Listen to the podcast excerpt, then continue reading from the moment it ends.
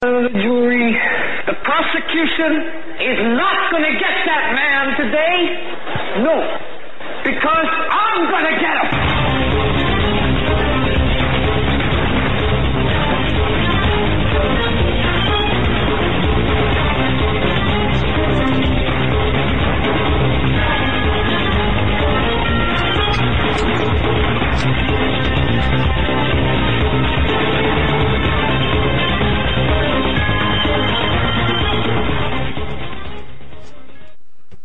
Yeah, welcome to this episode of the Hagmann and Hagmann Report. We're coming to you live from our radio and television studios here in beautiful northwest Pennsylvania. Actually, it's a beautiful day up here. It's uh, about 78 degrees, sunny, warm. We get this. No, it's not, but you know, it's nice. Hey, it's warm today. Yeah, it is warm, uh, relative for the uh, time of year. We broadcast, folks, live every weeknight. That's Monday through Friday for those mentally uh, impaired with respect to days, like I am, when Monday through Friday from 7 to 10 p.m. Eastern Time, right here, our flagship station, Global Star Radio Network.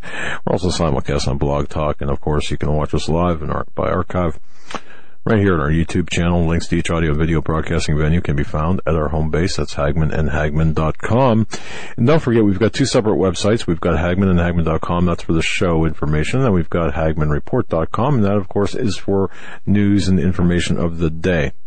Now, I'm Doug Hagmann the helm with film investigator, researcher, and my son Joe Hagmann. Together we are the Hagmann and Hagmann Report, what I like to call America's premier father-son investigative reporting team. Contrary to popular belief, I'm not a former federal prosecutor. Don't believe what you read. No, I, uh, apparently, uh, from Yeah. Alex Jones, uh, uh, put up, uh, the audio, the video, and somebody over there made a mistake. That's where that came from. Uh, Yeah. We were talking this morning, and I heard that being Yeah. tossed around. I was wondering what you were um, talking about. Somebody misidentified me as a former federal prosecutor, and of course, uh, it's it's on there and not not our, and I never said that. And um, so we got people working to take care of that if it hasn't been taken care of already. Having said all of that, Joe was on uh, with uh, Dave Hodges yeah. yesterday, and I did a good job. I, Listening to that. Thank Uh, you. Got a few uh, emails too Yeah. from people who enjoyed the the show, and it was fun as always. I was a little worried there when you were talking about uh, uh, Trump. Uh, Well, you know, I read, I was reading on an internet forum about the possi I don't know where the people came, as I said on the show, it wasn't anything that was verified or confirmed, but there was a, um, uh, a campaign to get information out about Trump, a Trump visit to Chicago. Yep, in- yep, that's what you were talking about. I, I know. And there was speculation that, you know, that, that would be the day that there would be an assassination attempt. March 11th is what you said, right? Yeah. Yeah. And that was just Uh, something I read. Why on- did you pick that day, or is that just That's what I read on the day? message board. Yeah. Uh, and, and, you know, people had information about it and about the event and they were saying, you know, get the word out, uh, before they, you know, something like this does happen. Um, and it was right before the show. Uh, but something, I mean, people should be aware of when we have these, you know, we talked about on, on Dave's show last night why the, the hate of Donald Trump is allowed to continue on Facebook, on Twitter. Uh, you know, why these people are allowed to basically threaten his life and uh, get away with it. And, and, you know, these pages aren't taken down from Facebook. The tweets aren't taken off from Twitter. Right. And I, I noticed, um, wow, the Glenn, Glenn Beck remark Which, one? where he was talking about stab, uh, the stabbing just won't stop or yeah, yeah. something to that effect. I don't know exactly what he said, but, you know, he tried to, uh, he said if he was sitting next to him, yeah, Uh, yeah. and he had a knife, the stabbing just wouldn't was stop. standing on stage next to him. But apparently, the Secret Service, when he was at CPAC, the Secret Service had visited the Dallas, his Dallas, or wherever he's at, broadcast from him, wherever he's he's out of, visited the um, his uh, his lair there apparently. But uh, anyway, yeah, it was surprised me that uh, that this would. Uh, I- I just surprised me, I guess, to hear that. Folks, I don't know if that surprised you or not, but surprised me. Anyway, um, I, don't care if you're talking about, I don't care who you're talking about. I don't care if you're talking about Obama. I don't care if you're talking about, it, doesn't matter. You just don't make statements like that. It, it's, it's, you, you don't, you just don't make statements like that. It's not responsible. It's not, um, you just don't, right? I mean, No. or, or it, you shouldn't expect to make statements like that with with impunity. And, and I'm talking about the um, statement that uh, again about stabbing. The stabbing wouldn't stop, in, in reference to uh, what I believe was to uh, um, clearly you know, Donald Trump. But anyway, so Before we, before we get going, just a quick announcement. Um, we're going to be in, in Dallas next week as the uh, Hear the Watchman conference is starting March 18th through the 20th. And um, the people who put the conference together want us to, to remind you, the listeners, that you can save $50 off the ticket purchasing using the promotional code of Hagmann. Um, this is the last week and last uh, oh, I didn't put it up on from uh, this Monday till till next Monday. Use the promotional code Hagmann. You can get fifty dollars off of your ticket purchase. You you know, you know what? Yes, thank you for reminding me of that. And and you know, I didn't. I failed to put up tonight's YouTube. broadcast YouTube on on our website. I, I I- I've been just cramming. Um, all right, I'll, I'll take care, of that. If, if And also, people who are not able to attend, they have the option of going to hearthewatchman.com and signing up for the live stream link. It's only $29 for the ability to watch the whole conference on, uh, from the comfort of your own couch Yeah. on the computer. But but I'll tell you, it's going to be a lot. I mean, it'll be a lot of fun to do that, but it would be just as fun coming uh, and and uh, rubbing elbows with people like J.B. Wells and Greg Jackson and Coach Dave Daubenmire and uh, all the people who are going to be there. Yeah. You know, and uh, uh, it's going to be a good time. I mean, it's. Uh, I, I look at that clock and I, I'm, I'm starting to sweat and. Uh, what the heck? I mean, first of all, the reason I'm the reason because I'm I'm oh man. You know when you go out of town and you travel for things like this, I mean, Do you know especially here travel? in the I in mean, the Hagmann Studios when we're all going, and it's it seems like there's this mad rush uh, until the day you're sitting on the plane and, and you can't turn back, and, and you got you got a year you got a year to plan. You got Yeah. six months to plan. Okay, and I don't I don't care. It's like a minute. and it's it, you just did you get did you do this? No, no. And it's kind of like our show. Well, I, I had all day to put that that link up for tonight's program on Hagmann and Hagmann.com. and uh, yeah. yeah. Well, yeah, I was on the phone until five minutes before the uh, top of the hour, and and, and it was just it was, uh, I've been busy since uh, about five thirty this morning, so it's just been crazy. Um, folks, portions of tonight's broadcast brought to you by WholeTonesLive.com. WholeTonesLive.com. Have you gone there yet? Tomorrow, Have you um, gone there? Yeah, tomorrow. Michael Tyrrell will be our guest for the first two hours. He is the owner of Whole Tones Live. He was on with us before. I got a lot of questions for him with respect to the frequency aspect of, of Yeah. things. But Whole Tones Live is a fantastic product. It not only uh, from our listeners have we seen positive responses, but how much on how much it's not only helped physically but mentally. The ability to relax, to uh, the, the healing properties that it, it brings. Uh, it is something that uh, it's a product that we are proud to be uh, to have as a sponsor. Oh, absolutely. And and folks, I'd urge everyone to go to wholetoneslive.com. That's wholetoneslive.com. Download, download a free sample. And, and while you're there, don't just uh, merely do that, but certainly sign up for and, and take uh, take possession of, purchase the DVDs, CDs that is that they offer, and that's wholetoneslive.com. More on the more on that later. But tonight we've got uh, Peter Levenda uh, during the second hour. Uh, uh, how many people have heard of Peter Levenda? Ah, if you if if you don't know who Peter Levenda is, uh, Peter Levenda is is an author. He's he wrote twelve books. Um, I was introduced to him in part through Russ Dizdar. Okay, um, and then uh, there was references to him, Paul McGuire, but but um, Paul uh, Russ Dizdar had mentioned him. Now, Sinister Forces. These are books. It's a trilogy. It's a three book series. Um, uh, just a wealth of knowledge.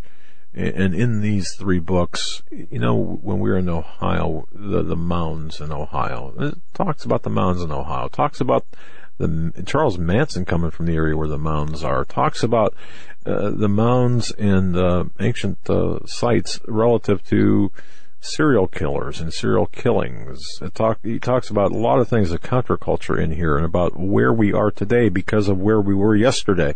I and haven't then, read those books. Yes. I know you have. I have. And then we've got the Hitler Legacy, Ratlines, and Unholy Alliance, all, all blowing out of the water any suggestion that Hitler died in the bunker or outside the bunker or was burned outside the bunker at Eva Braun in 1945.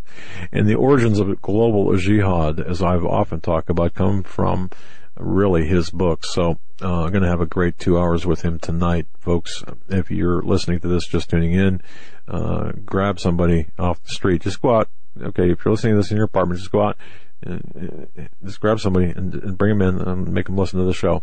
Okay, or call your mama, your papa, your son, your daughter, your cousin, your, and have them sign on and listen to the show.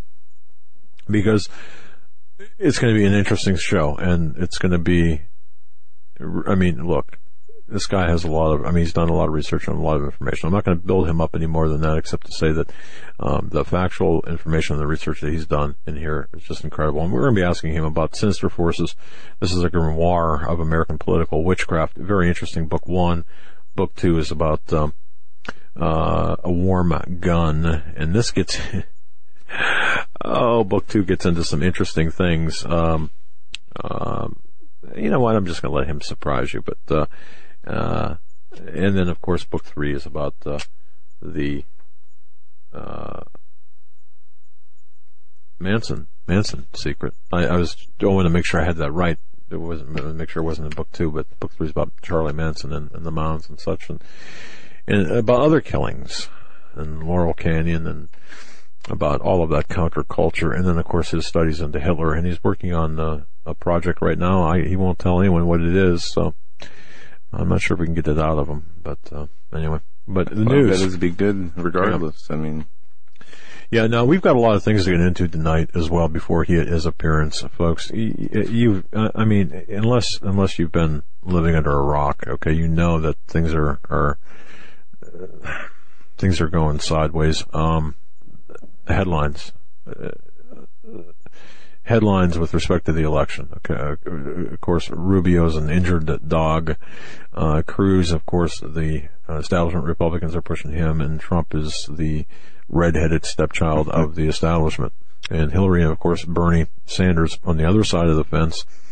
One is a blatant uh, socialist, the other, which is really a merely, merely stepping stone toward communist. The other is a full-blown communist, and that's uh, Sanders and and uh, Clinton uh, uh, uh, respectively. So, and uh, uh, so where are we at? I mean, you know, and, and you've got the world leaders actually coming out and saying, "Oh, we can't have Trump," and saw uh, that yeah, yeah, and then you got the Mexican president comparing Trump to Hitler and Mussolini. Beck Here the comes. Same thing on Stephanopoulos Yep.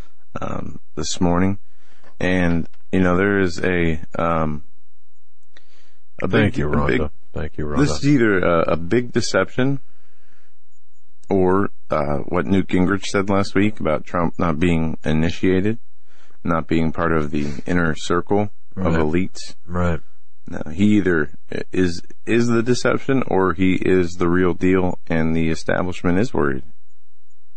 Now, where we go from here with that information, uh, Well,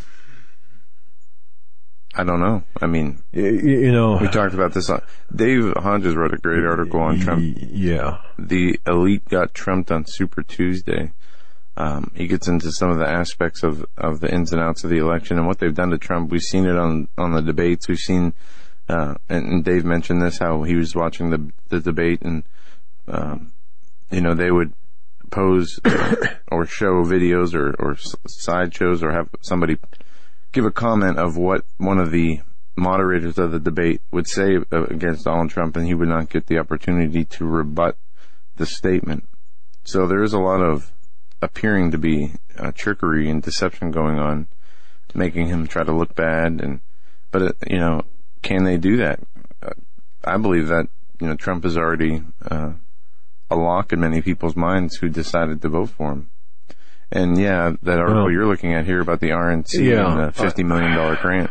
Uh, Look, folks, I, we, I talked about Cleveland, Ohio. If you, if you go back into the 60s, late 60s, and I've talked about this before, Cleveland, I mean, a lot of Cleveland was burned down back in the riots during the 1960 in the, in the late 60s. Uh, the RNC is going to be there. The convention, Republican National Convention, is going to be um, having their convention in Cleveland this July. They ordered what 50 million federal, uh, 50 million dollars in federal security uh, Yep. uh, riot control suits and such. 2,000 sets of riot gear, 50 million dollars worth worth of money, worth of investment. Um, That's what fifty million dollars gets you is two thousand. Right. well. I mean, no, there's more than that because the city also, um, Yeah, they they're running three, three miles, three miles of steel barriers, three miles. Now think about that, three yeah, miles. some three and a half feet high, some six and a half feet high. Right, right. And so you're looking at three miles of interlocking barriers that would, would six and a half feet tall. Uh, so what are they expecting?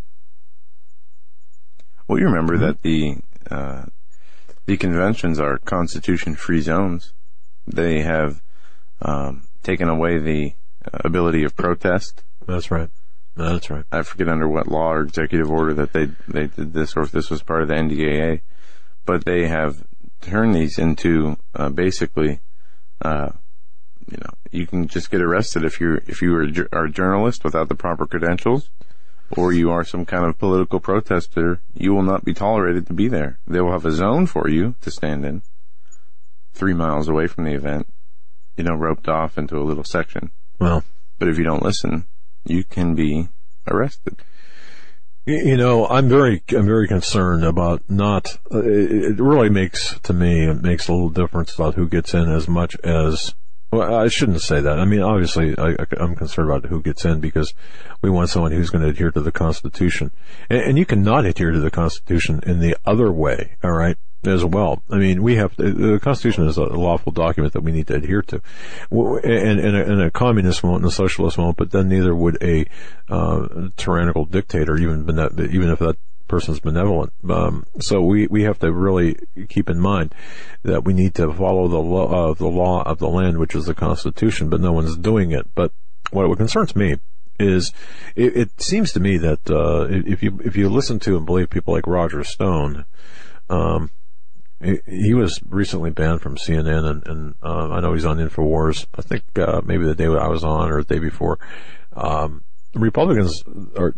He said they're going to try to steal the election away from Trump, um, and and maybe go with the with uh, Ryan or Romney or who knows. It, do, it see it doesn't matter. Uh, the, the the person in that in the wings. I I, I shouldn't say it doesn't matter, but it. it it- it's down on the pole of things that do matter. The, the fact that they are going to do this would create some a, a lot of ruckus within the uh, within the uh, uh, party and, and certainly within the within the community.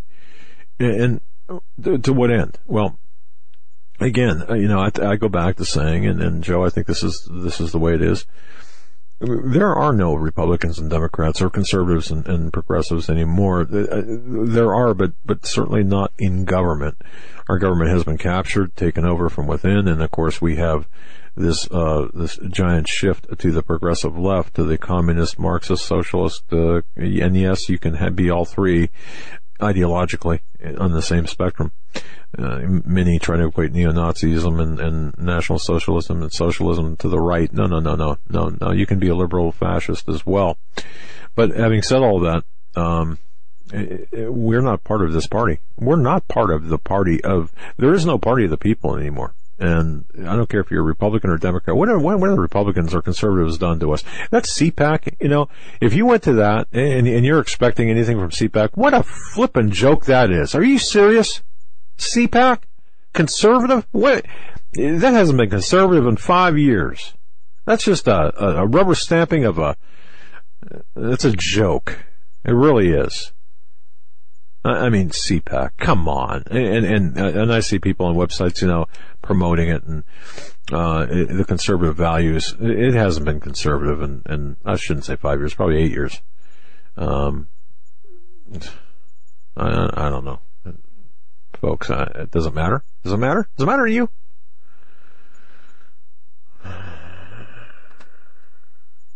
CPAC.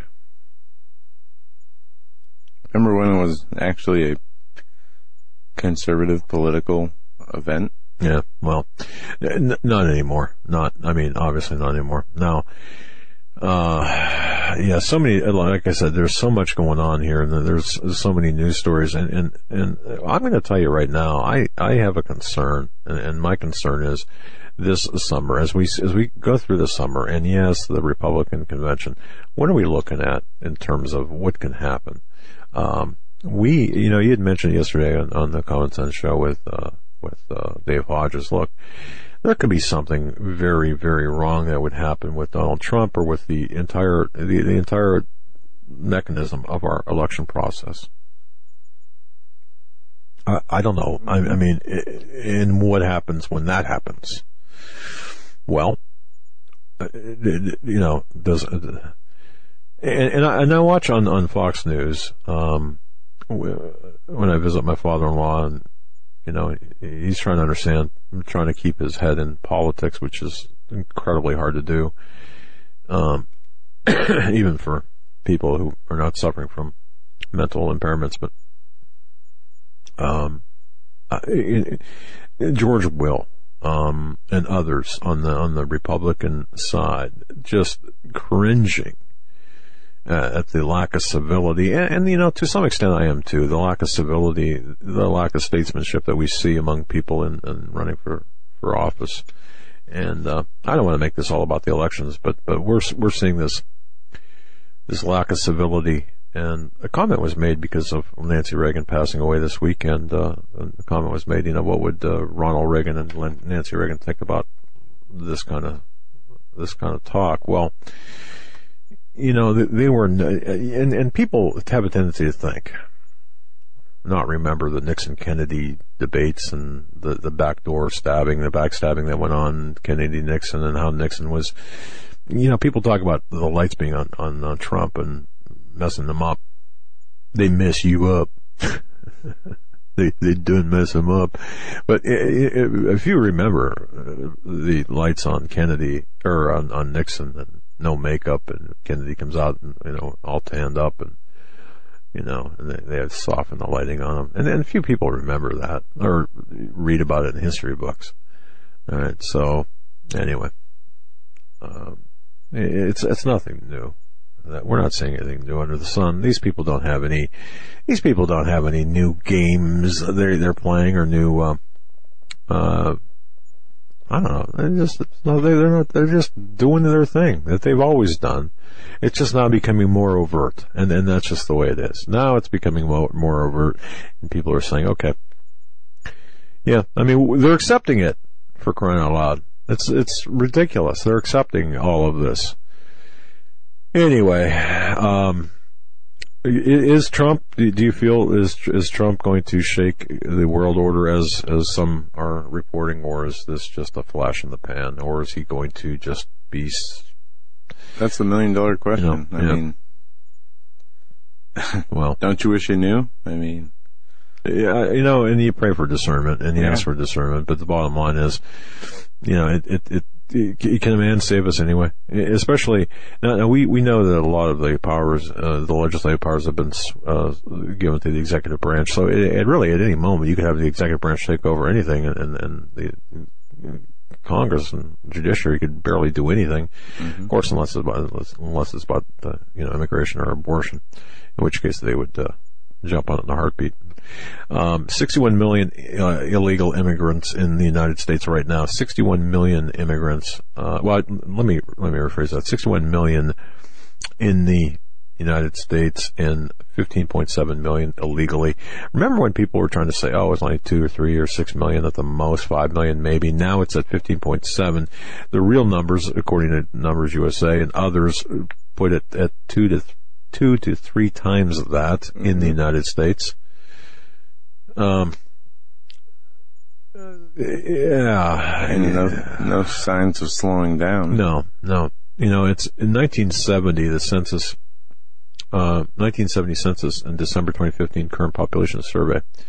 Uh, it, it's it's an amazing if you haven't seen this this figure on the Washington Examiner the number and share of the U.S. population uh, comprised of immigrants and their young children has grown since 1970 from 13.5 million, representing 60.6 percent, to 18.9 percent at 61 million. Can we even call them illegal immigrants at this point, since they're allowed Well- to be here? They're being, you know, given No, no, not only uh, yeah, uh, benefits, but you know, being helped helped along. Uh, so much so that you know this sanctuary city idea we've turned into a sanctuary nation, where sheriffs get in trouble for trying to arrest and deport illegal aliens. Well, uh, th- they're outpacing us. Okay. Uh, see, the number of immigrants and their young children have grown six times faster than the nation's total population from, from 1970 to 2015. So in 45 years, uh, uh, 353% versus 59%. So they're, they're, they're coming in and they're having babies like rabbits, okay? That's, sorry, that's the way, that's really what it is. And since 2000, the number of immigrants has increased 18.4 million uh, and now one in every five U.S. residents are immigrants. And don't give me this crap that oh we were all immigrants. All right, no, no, because we do have you, know it, it just it riles me up because here, here's the deal. Okay, you've got uh, culture rending here, or the rending of our culture and our value system. When you bring in people who do not assimilate into this country, when you bring in Arab Muslims and you bring in Palestinians and you bring in the flippin' Muslim Brotherhood and all the people from the Middle East, and you bring in the culture that is antithetical to the Judeo-Christian fabric of this country, you are ruining this country and you're doing so intentionally. And, and don't think for one minute that this hasn't been planned by the Tavistock Institute and the people behind it. And, the, and when I say Tavistock Institute, I'm talking about their American arms here in this country and the Rockefellers and the Carnegies and the Fords and all of the people that have gone way back when. What's their what's what's what's their what they, what's their intent? Their intent is to rip down the moral and cultural tent poles of the United States of America, and with it comes religion. And you know what? The middle class, you folks are the ones that will get it hit, the hardest. Why? Because the rich are insulated by their money, and the poor they they're on the dole anyway.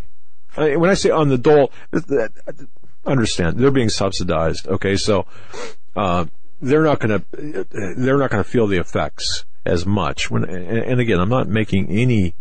Uh, any disparaging remarks about that because believe me,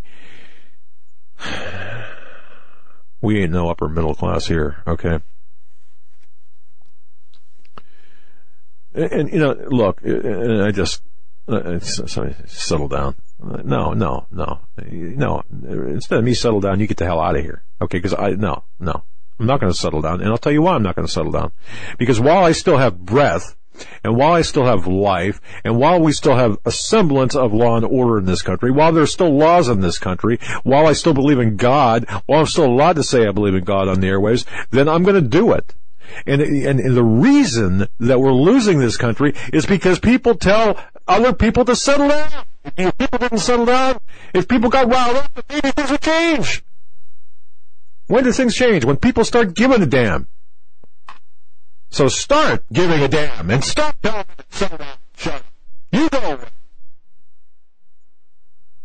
All right, That's it. I'm done. All right.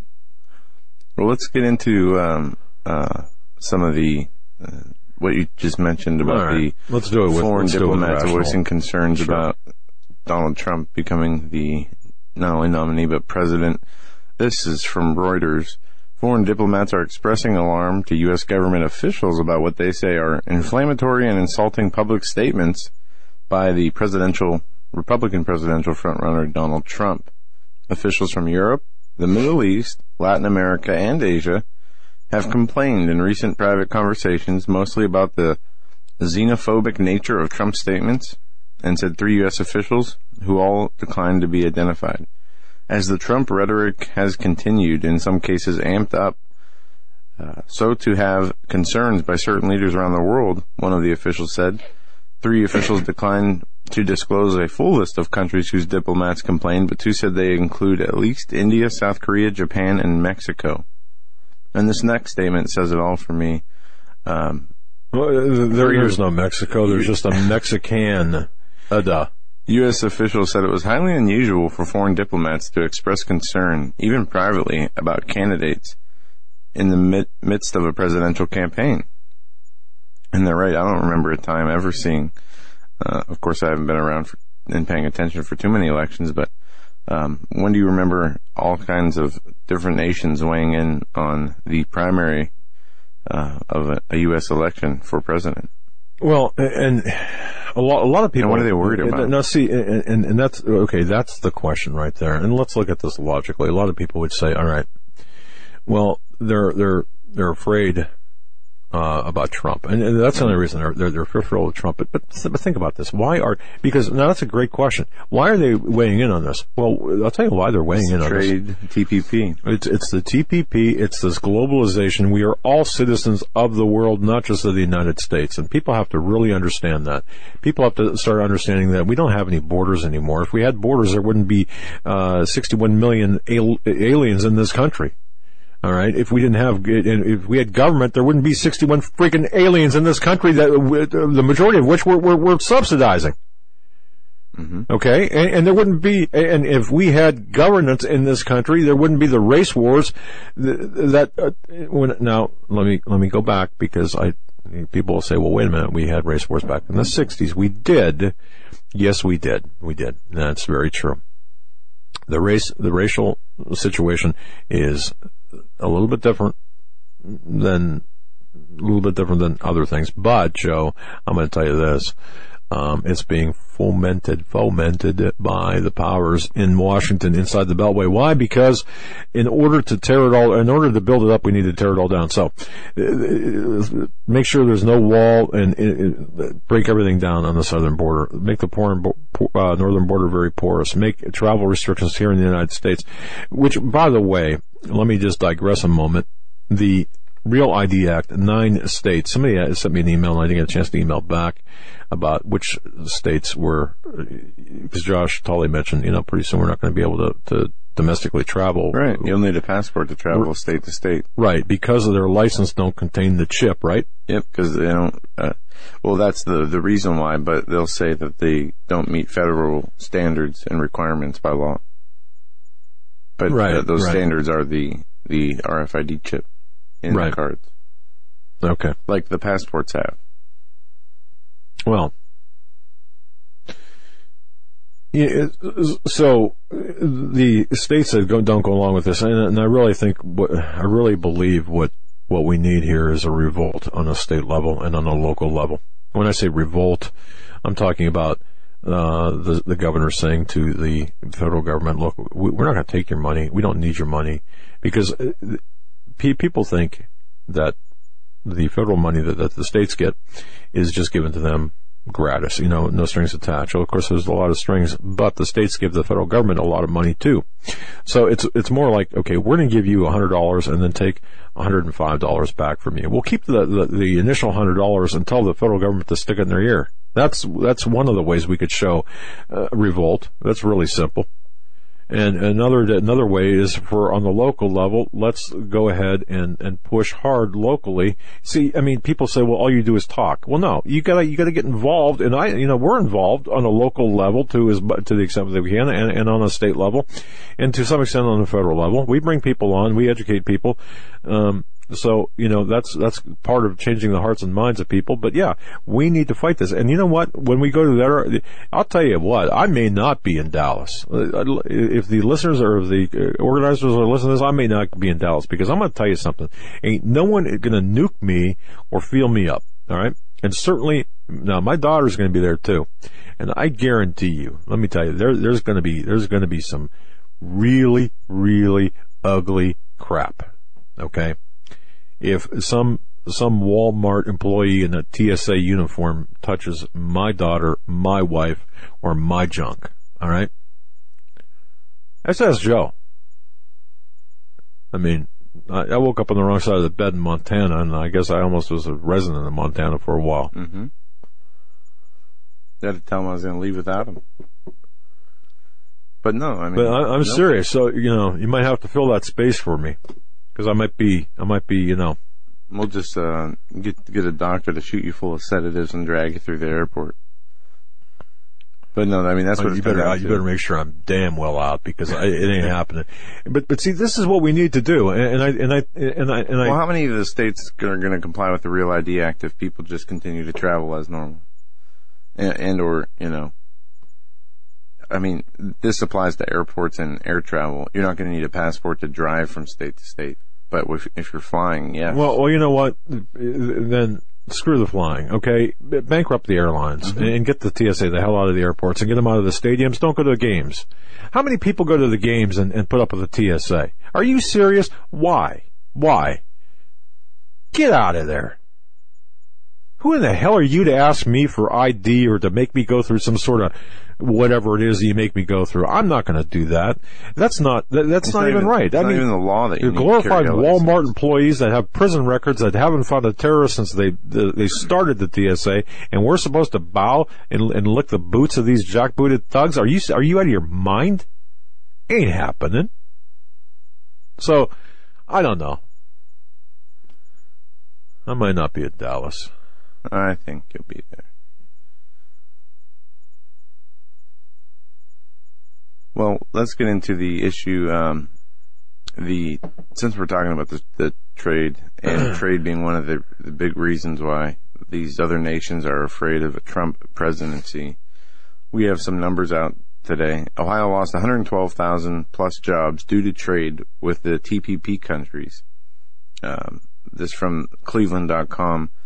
The uh, TPP is the Trade Partnership. Uh, what does the TPP stand for? Trade Trans-Pacific Tra- Partnership. Trans-Pacific Partnership. There you go. So Ohio lost is a trans. Uh, 112,000 plus jobs in 2015, resulting from a United States trade deficit with other countries Right. that are part of the Trans-Pacific Partnership Agreement, according to analysis by the Economic Policy Institute. That places Ohio sixth in terms of percentage of jobs lost to uh, trade with TPP countries among the 50 states and the District of Columbia, ranked in the report released Tuesday by the liberal Washington, D.C. based think tank. The lost jobs represent nearly 2.2% of employment in Ohio, according to the analysis. The total number of lost jobs include those directly and indirectly impacted by the trade deficit with TPP countries.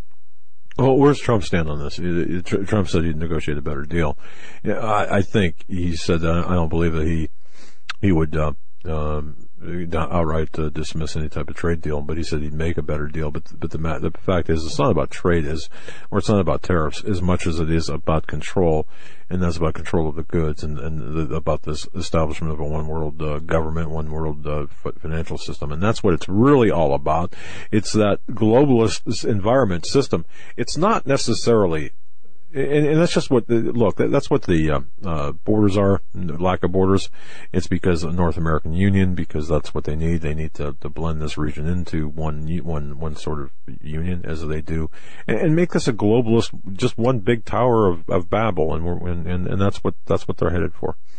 And that's what they're doing. So, you know, through T, through the TPP, this is exactly what they're trying to do, and what they will do if they accomplish this. And why was the Gang of Eight in the Congress so quick to hand over the uh, uh, uh, uh, what, is it? The uh, TA, uh, uh, T, TPA. Trade Promotion Right, Authority? right. To uh, to the executive branch. Why? Why? Why? Why? Why? Why?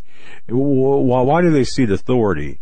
Uh, it'd be like you. It'd be like just the average person having having authority and saying, ah, no, never mind here. I'll just give it to give it to uh, you know the guy over there, basically. Um, well, it's because it's because they are all on. They're all on the take in some way, shape, or form. They're all part of this, and, and you know the the spokespeople, the, the Limbaughs, and, and now now I believe, and even the Becks who go to CPAC and to sing the praises of the established Republic Republicans, I'll call them out, just like I see them. They're on the uh, on the other side as well, and uh, now I, the only thing I would say is I'd be very, very careful, very careful with, with Donald Trump because you know, look, I want to believe he's he's he's a, he's a he'll shake things up, and I do think he will. But to to you know to what end, to what extent? We have to be intellectually questioning this. We have to intellectually intellectually question this now. Uh, you know, anytime a country's in trouble, they will go back and, they'll, they'll they'll find somebody who's a political savior, and that political savior then has a honeymoon period, of course, as it's discussed in the in the political world, where the, they could do no wrong. And, and just imagine, I mean, look at the damage Obama did. Now, could Trump do more damage? I, I, I don't know. Uh, uh, judging by what he's saying, no. However, could that change? I can't remember what was I talking to this weekend. Uh, about the spirit of the Antichrist. Huh. Senior moment, I guess. But you know, I don't talk. I didn't talk to that many people. Maybe it's JD. I don't know. I think it was JD. You know, talking about how the spirit of the Antichrist could could uh, could come into a person, and I'm not talking about Trump. I'm not. I'm no, no. I'm, or anyone specifically. I'm just talking about the, the, the ground seems fertile for a lot of weeds and a lot of shoot ups to, to, to, to, be, you know, a lot of things to shoot up out of the ground. Pretty interesting. Um, just think about it, okay? I mean, th- think about this. Not that we would trust Rubio or Cruz or anyone else any more. I certainly wouldn't. Less. I mean, Cruz, uh, Cruz does, isn't even qualified, nor is Rubio, but, but certainly I wouldn't. And Cruz, the Goldman Sachs ties with his wife and the CFR ties, and mm-hmm. we all know that. We, we don't, you don't need a lecture on that, but, but I'm just very concerned about the environment in which we live. Not any one person, but just the environment and the environment as it relates to the people out there as well. And you, you folks and the people in Cleveland and the people in wherever, whatever city you're at. Just think how quickly this could go up in flames. And when I say go up in flames, I'm talking about either through racial riots or, or people not being able to get food, disruptions in supply lines. I mean, what's going to be the spark that's going to set this all off? We could, we, we certainly could speculate about this all day long, but I do believe that the powers that have been installed in this country have set it up where they've, they've laid out this dry timber, this dry grass all over the ground, everywhere, all across the world. And I told this, and I said this three years ago, and I said this on Friday or Thursday, whenever I was on Infowars, that this has been the plan all along. The plan all along has been to to create this this environment for chaos and for uh, uh, racial and uh, economic uh, chaos in this country, in America. Now, it will it, it, could very well start in Europe, in the UK.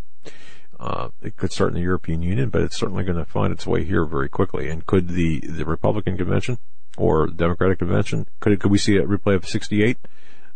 Study that. Study that. We could very well see a replay. Absolutely. Yeah. So that's just that's my two cents, and you don't have to. I mean, look, it, it, it's coming. Peter Levenda will be our guest at eight o'clock or after the uh, top of the hour break, and I can't wait for him because he's got a lot of information about the about about the counterculture, Laurel Canyon, about Hitler, uh, and about how we are today fighting a global jihad because of of Hitler, the Nazis, and the weaponization of Islam and among other things. And of course, he's going to be talking about his book, Sinister's Forces, Unholy Alliance, Rat Lines. He's got 12 of them. I'm not going to name them all. So it's going to be kind of cool. And, um, yeah, I'm just waiting for that. No, we'll get a uh, great insight as to uh, his take. I mean, he's got an awesome amount of material here that covers so much of you know things that we've talked about on the show with guests and and things that you've looked into yourself with the uh, Nazi connection to the occult and the globalism uh, aspect, and even the uh, and this the Hitler Legacy book that I was skimming through before the show. This talks about the the problem with the uh, immigration and flooding the the Western nations with, with immigrants in order to foment right. that uh, that some of the division and the chaos that we're seeing in our culture today that stems directly from the actual um, destabilization of the Middle East. Well, and that's okay. Perhaps that you know that we might start there because, or get get a hit in on that too because um, in the Hitler legacy it, it does talk about uh, where we are today. But remind me, folks, uh, the third row in the center, the red red sweater. Yeah, you with the red sweater. R- remind me to ask about Indonesia and Hitler and Subud. Okay, yeah, talking to our studio audience. Subud. Subud, He, Indonesia. he deals with that. Yeah, well, the fact that Hitler went into Indonesia and uh, uh, died in Indonesia, that's that's that's kind of that, that's postulating uh, that's postulate or you know that's his that's a working theory in here. It's mentioned, um, and I believe that based on his research, only because I followed his research and got to tell you, I I didn't find any holes in it. So, all right, Yeah. and um, yeah, I just uh, it's it's amazing what you can learn. Uh, you, know, and it amazes me. It amazes me how many people get closed off mentally. You, know what? What I just absolutely amazes me is when somebody says, "Well, you're trying to sell books." No, no, we're not. Or you know, books. Uh, you, you don't need. You, you don't need any. The only thing you need. The only thing you need is the Word of God. Now, I, I agree to some extent. Okay, really, if if you have one book to pick from, you, you pick the Bible, obviously, but not to use the intellectual gifts that God gave you. Now, I'm I'm, I'm actually responding to an email that I got just now, saying, you know, you, you, you don't need to bring people on to talk about this. You just need to worship. Okay, so well, we we cannot walk and chew gum at the same time, or at least you can't, right? No doctors? That's right. No dentists, no nurses, no police, no firemen. You know, we don't need to do anything. Just read the Word of God. The hell with the intellect that we got, that we got from God. Don't use your intellect. Let's just be a rock. If you can do that, you know what? But, but in all seriousness, seriousness, if you can just, if you've got the financial capability to, to just to, to, do nothing but sing praises to God, then, then God bless you. Then then you're fortunate, and, and you should do that. But some people have to work for a living. Other people want to help others with spreading the word. And part and parcel to that is also learning about history so we don't repeat the same mistakes again. So don't tell me that all I've got to do is sit here and talk about the Word of God. We do talk about the Word of God and we should talk about the Word of God, but to do, but, but not, to, but, but for example, to, to not get into our historical roots that tells us where we are. Are you out of your mind? Then, then you know what? Then just go away. Go away. Don't send me emails to the studio and use this electronic equipment. Are you out of your mind? Uh, uh, yeah, Eric. Eric is over there. He's he's the one sending me the emails too. And, you know, but no, I'm, look, I'm serious. Uh, Joe, am I wrong? I mean, tell me if I'm wrong. Am I, With, on what? or you weren't listening? I was listening to you. We, uh, Uh, okay, uh, look, we can we can pray to God, praise God, and and live our lives. I mean, people say, "Well, we're not of the world." Well, we're certainly in the world, right? hmm So, does that mean that? I mean, what does that mean when people say that? Uh, uh, before before you send me emails, think twice. the scripture says at the same time it tells us, you know, we are in the world, not of the world. We're not supposed to conform to the world and its belief systems, ideas, and, and ways, but we are to uh, conform to, you know, the Lord and His Word. At the same time, we're not to be ignorant of the devil's devices. Right, right. But but look, I can I can certainly I can I can pick up a book and the Bible and I can I can worship, I can I can spread the word, I can do all this. I can do it, I can do it. And I don't need some some rum dum out there telling me, well you shouldn't do it. Okay? Get your own show. Do something for you you know what? Do something that that you believe in. I'm not trying to be mean. I'm just frustrated. Just, I'm, I'm just frustrated because what a bunch of wimpy Christians. What a bunch of wusses. If you're going to sit there on your couch with your thumb up your butt and say, you know what? I'm not of the world. Okay. What the hell does that mean? I, I, again, don't send me emails. I know what it means. That, that was a rhetorical question, but think about it. God put us here for a reason. God put you there for a reason. It wasn't to sit down, sit on your couch with a, you know, sit on your hands. God put us in this world for a reason. And if you don't believe that, then, then I'm sorry. I don't know what to tell you. We are here to play our positions and we're, we're here to, to spread the word. We're here to save souls. We're here to work, work our position play our position, work our plans. Are we not? Don't tell me to calm down. Don't tell me, tell me to lower my voice. Don't tell me not to do, you know, to do this. I'll do what I want to do. I'll do what I think is best for every listener out there and people who I don't even know yet who come to me and say, Hey, you know, what about this? What about that? I'm tr- we're trying. We, we, we, we, and Eric too, all of us in the vast studio audience, which is non-existent. So don't emails saying, do you really have an audience? Okay. We are trying to, to, to, to save as many people as possible. That's our number one objective. Or number two, how do we save those people? Well, we do it through information. We do it through, we do it through, uh, uh, through spreading the word, but we also do it through knowledge.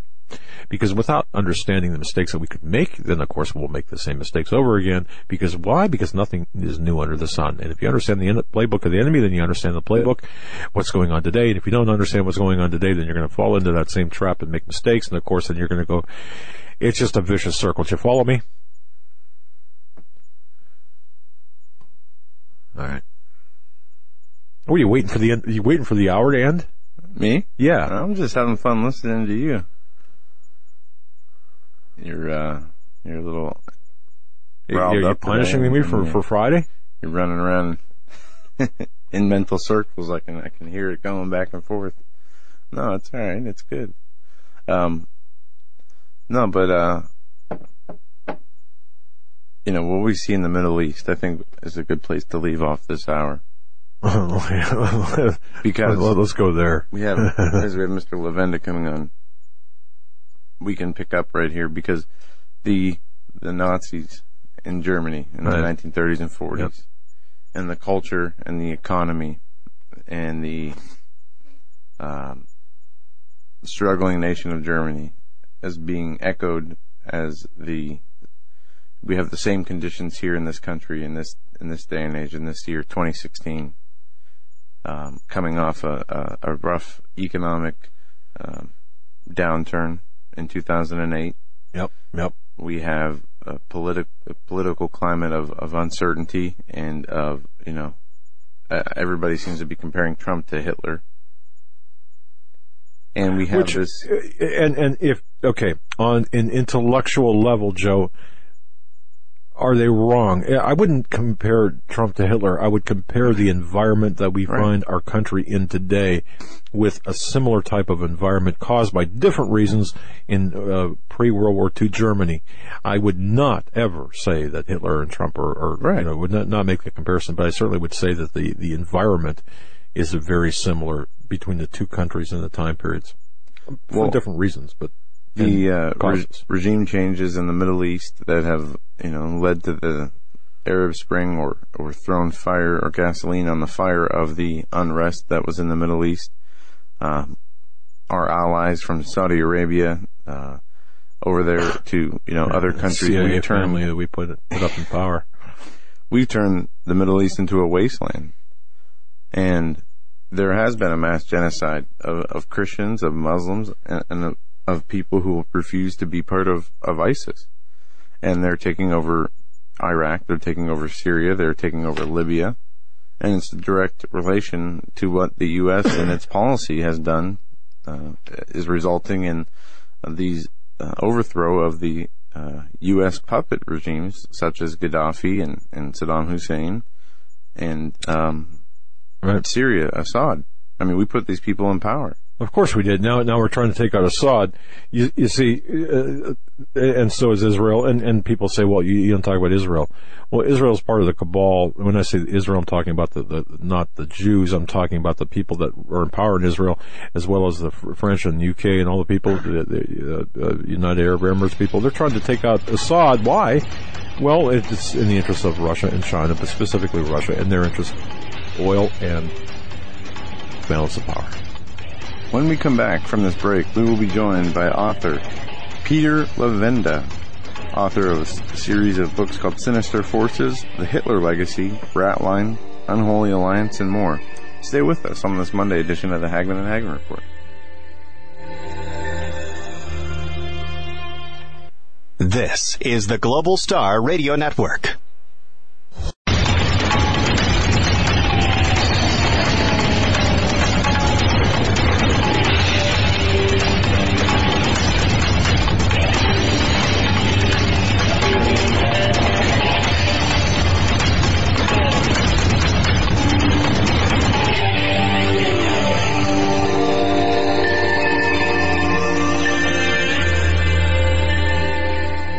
And welcome back, ladies and gentlemen, to this segment of the Hagmann and Hagmann Report. I'm Doug Hagmann with Joe Hagmann. Together, I like to call us the, well, the uh, America's premier investigative reporting team, of course, father and son. Before we get into our uh, segment, into our program, I want to mention that uh, portions of the nice broadcast brought to you by WholeTonesAlive.com. And we mentioned this earlier, and David Tyrrell, or Michael Tyrrell, I'm sorry, Michael Tyrrell, is going to be on our show tomorrow and talking about uh, the different frequencies of, of, of the Bible and, and, and how different frequencies affect and can affect, for example, your moods. Now, we're not talking about some new age thing. No, not at all. We're talking about sound biblical principles. Folks, music, one of life's greatest pleasures. It's got tremendous power. It's got the power to bring a tear to the eye or quiet a racing mind. It, music has the power to heal and has been used through the ages to treat depression, to create energy, to induce sleep, to relieve chronic pain, to reduce stress, and even cure diseases. Walter Reed is even using music in, in frequencies. And, and now, musician and author Michael Tyrrell uh, or Tyrrell has created Whole Tones, the Healing Frequency Music Projects. Did you hear what I said? The Healing Frequency Music Projects. WholeTonesLive.com. Whole Tones, the Healing music, uh, Frequency Music Projects. These frequencies they were studied in the music of King David and believed to have astounding healing effects. Now you can benefit from the revitalized ancient healing of music therapy simply by listening daily to this music in the comfort of your own home, in your own car, in your office, which I should do more, according to Eric, the tech, who just uh, said, "Hey, he just held up a DB or CD saying, you know, play this." And, and maybe you won't be so grouchy. It's a new year, folks. So reward yourself with a gift of healing and transformation. Don't miss this opportunity to get an absolutely free sample of this music so you can begin benefiting right away. Support this broadcast, support this show. Go to WholeTonesLive.com and, and folks get a free sample of these soothing, relaxing, revitalizing musical tones. Go to the URL Whole Tones Live. That's with a W, W H O L E, WholeTonesLive.com today for your free sample. That's WholeTonesLive.com, WholeTonesLive.com. Now, it's my distinct honor and pleasure to, to bring forth, folks, buckle up make sure your seat backs and tray tables are in their full upright and locked position because we are we we've got a guest of guests tonight, a guy that I've followed for a long time. Some might say stalked. However, no, I really haven't, but just followed his work. He's got it's it's he's done amazing work. Uh, Peter Levenda, peterlevenda.com, just like it's not, in fact, just go to our YouTube channel. If you're watching us live, it, it's right there. Uh, BTR is right there. Um, Uh, our website, hagmannandhagmann.com. It's linked there. Peter Levenda, he's the author of a number of works on political subjects in particular. And I have read the best, the, the, the best work about the Nazis, the, the unholy alliance, the rat line, the Soviet spies, the, Nazi priests that, oh, oh, that's just a myth. Oh, the myth of the Nazi priest. Yeah, there's a book by that title. No, you know, read the research done by Peter Levenda. I recommend every one of his books, including his, really, the trilogy, Sinister Forces, book one, two, and three, all different, but interconnected, as well as, of course, his Ratline, Soviet spies, Nazi priests, and disappearance of Adolf Hitler, Unholy Alliance, and of course, Hitler's legacy, or the Hitler legacy. I'm sorry. Uh, welcome, Peter Levenda. Thanks for joining us tonight. Thank you for having me. Very pleased to be here. Well, I'll tell you what, man. Um, and folks watching live on YouTube, now we don't have live video, but there he is there. That's, uh, that's where our guest, uh, that's what our guest looks like, and that's a picture of him there. And of course his books. Mr. Levenda, uh, we were talking at the uh, break. I just got to ask you this. We're seeing the world basically embroiled in a global jihad. And I've talked about this and I've cited your books before. Let's start here and then we can move around whichever, which way we want to go. But how did we get here? You wrote about this. You wrote about the weaponization of Islam back in the early 20th century. You wrote about how Islam was used as a political tool, right? A tool of war. And uh, maybe let's start there. Um, can we? Can we do that? Sure. All right. I mean, this this is a subject that I think you know more people should should become aware of because it uh, it helps put everything into a certain context. Because right now we don't have context. We just know there's all kinds of strange stuff coming at us uh, from all over the place, and we don't know how it started or why, or if there's an intelligence behind it that's that's controlling this and uh, and creating this world instability that we're all we're all you know so terrified of all the time. Um, this really began, as you mentioned, towards the beginning of the 20th century. If we look at the state of Islam um, back around 1910 or so. If we look at the Middle East as an example of this, because Islam is spread all over the world, um, I've spent a lot of time living in Muslim countries. Uh, I've lived in Malaysia and Indonesia. Uh, I've traveled a lot uh, through other places. I've been to mosques um, all over the world. And one thing always is reinforced uh, when I start to, to do a little bit of research, a little bit of digging. And that is that until World War One, the Middle East was fractured. I mean, it was broken into all sorts of pieces. Um, the British had Egypt for the most part. The Italians had Libya. Uh, the French had parts of Lebanon and Morocco, Tunisia, uh, Algeria. Uh, the, the, foreign powers had pretty much controlled all of the Middle East. They controlled the canal, the Suez Canal. They were in control of the oil fields and all of this. And they kept the, the, the different tribes. And at that point, we're talking basically tribes in that part of the world, except in the cities. They kept the tribes separated uh, at each other's throats. And that wasn't hard to do because they were at each other's throats. There's, there's bad blood between a lot of the groups in the Middle East that goes back for hundreds of years. There's all sorts of uh, antagonisms that they have, hostilities toward each other. There was never anything like a united Islamic caliphate after oh oh after about uh, the, the 12th or 13th century um, when everything started to fall apart and the Ottoman Empire came in, basically took over what they could, became the the sort of uh, flag bearer of Islam uh, the religion as well as you know Middle Eastern politics. So everything was coming out of Constantinople, Istanbul, and the the Ottoman Empire was also fractured. It was in, in danger of falling apart anyway. And suddenly you have the guns of August, and you have the assassination of Archduke Ferdinand. Um, in the Balkans, you have this breakdown of the European um, hegemony. Everybody's fighting everybody else. So you have the British and the French and the Russians basically united against the Germans and the Italians, and to a certain extent the Turks, because what the Germans did, uh, they went to Turkey, they went to the to the head of the uh, of the Ottoman Empire and said, "Help us in our fight against the British and the French and the Russians, and we will support you, and we will restore your empire that's been decimated by these other powers." Um, what happened next is critical. Politics is politics. Real politics is real politics. People make alliances all the time. They form, they reform. Uh, nobody's really, nobody really honors these alliances for any great period of time. But there was an archaeologist or a self-proclaimed archaeologist, an amateur archaeologist by the name of Max von Oppenheim.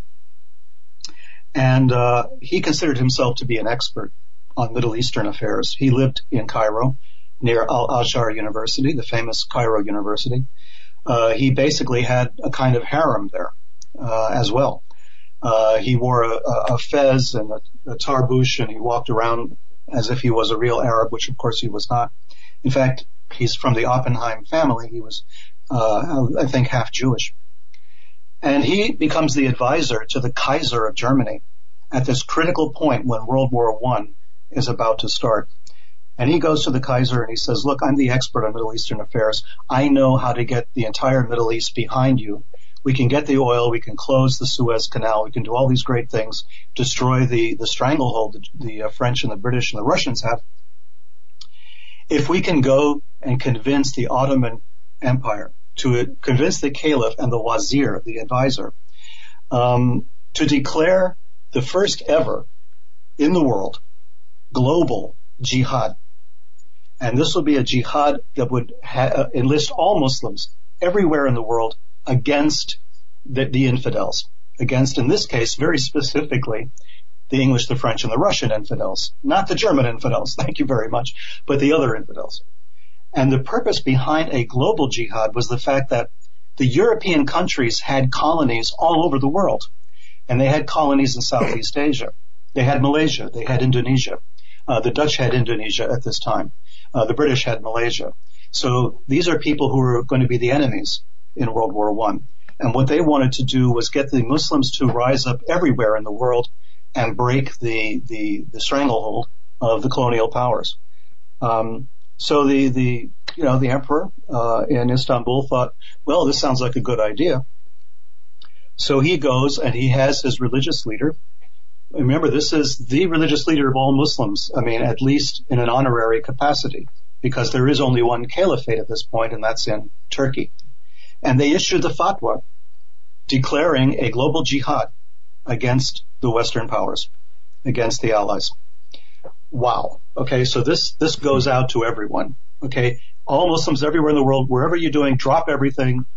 We're going to fight all these evil infidels, all these non-believers. Well, didn't quite work out that way because it sounded good on paper.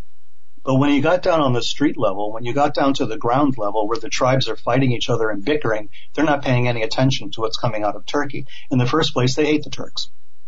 Uh, in the second place, they're so divided themselves, they have hostilities going back hundreds of years, pretty much like the Balkans.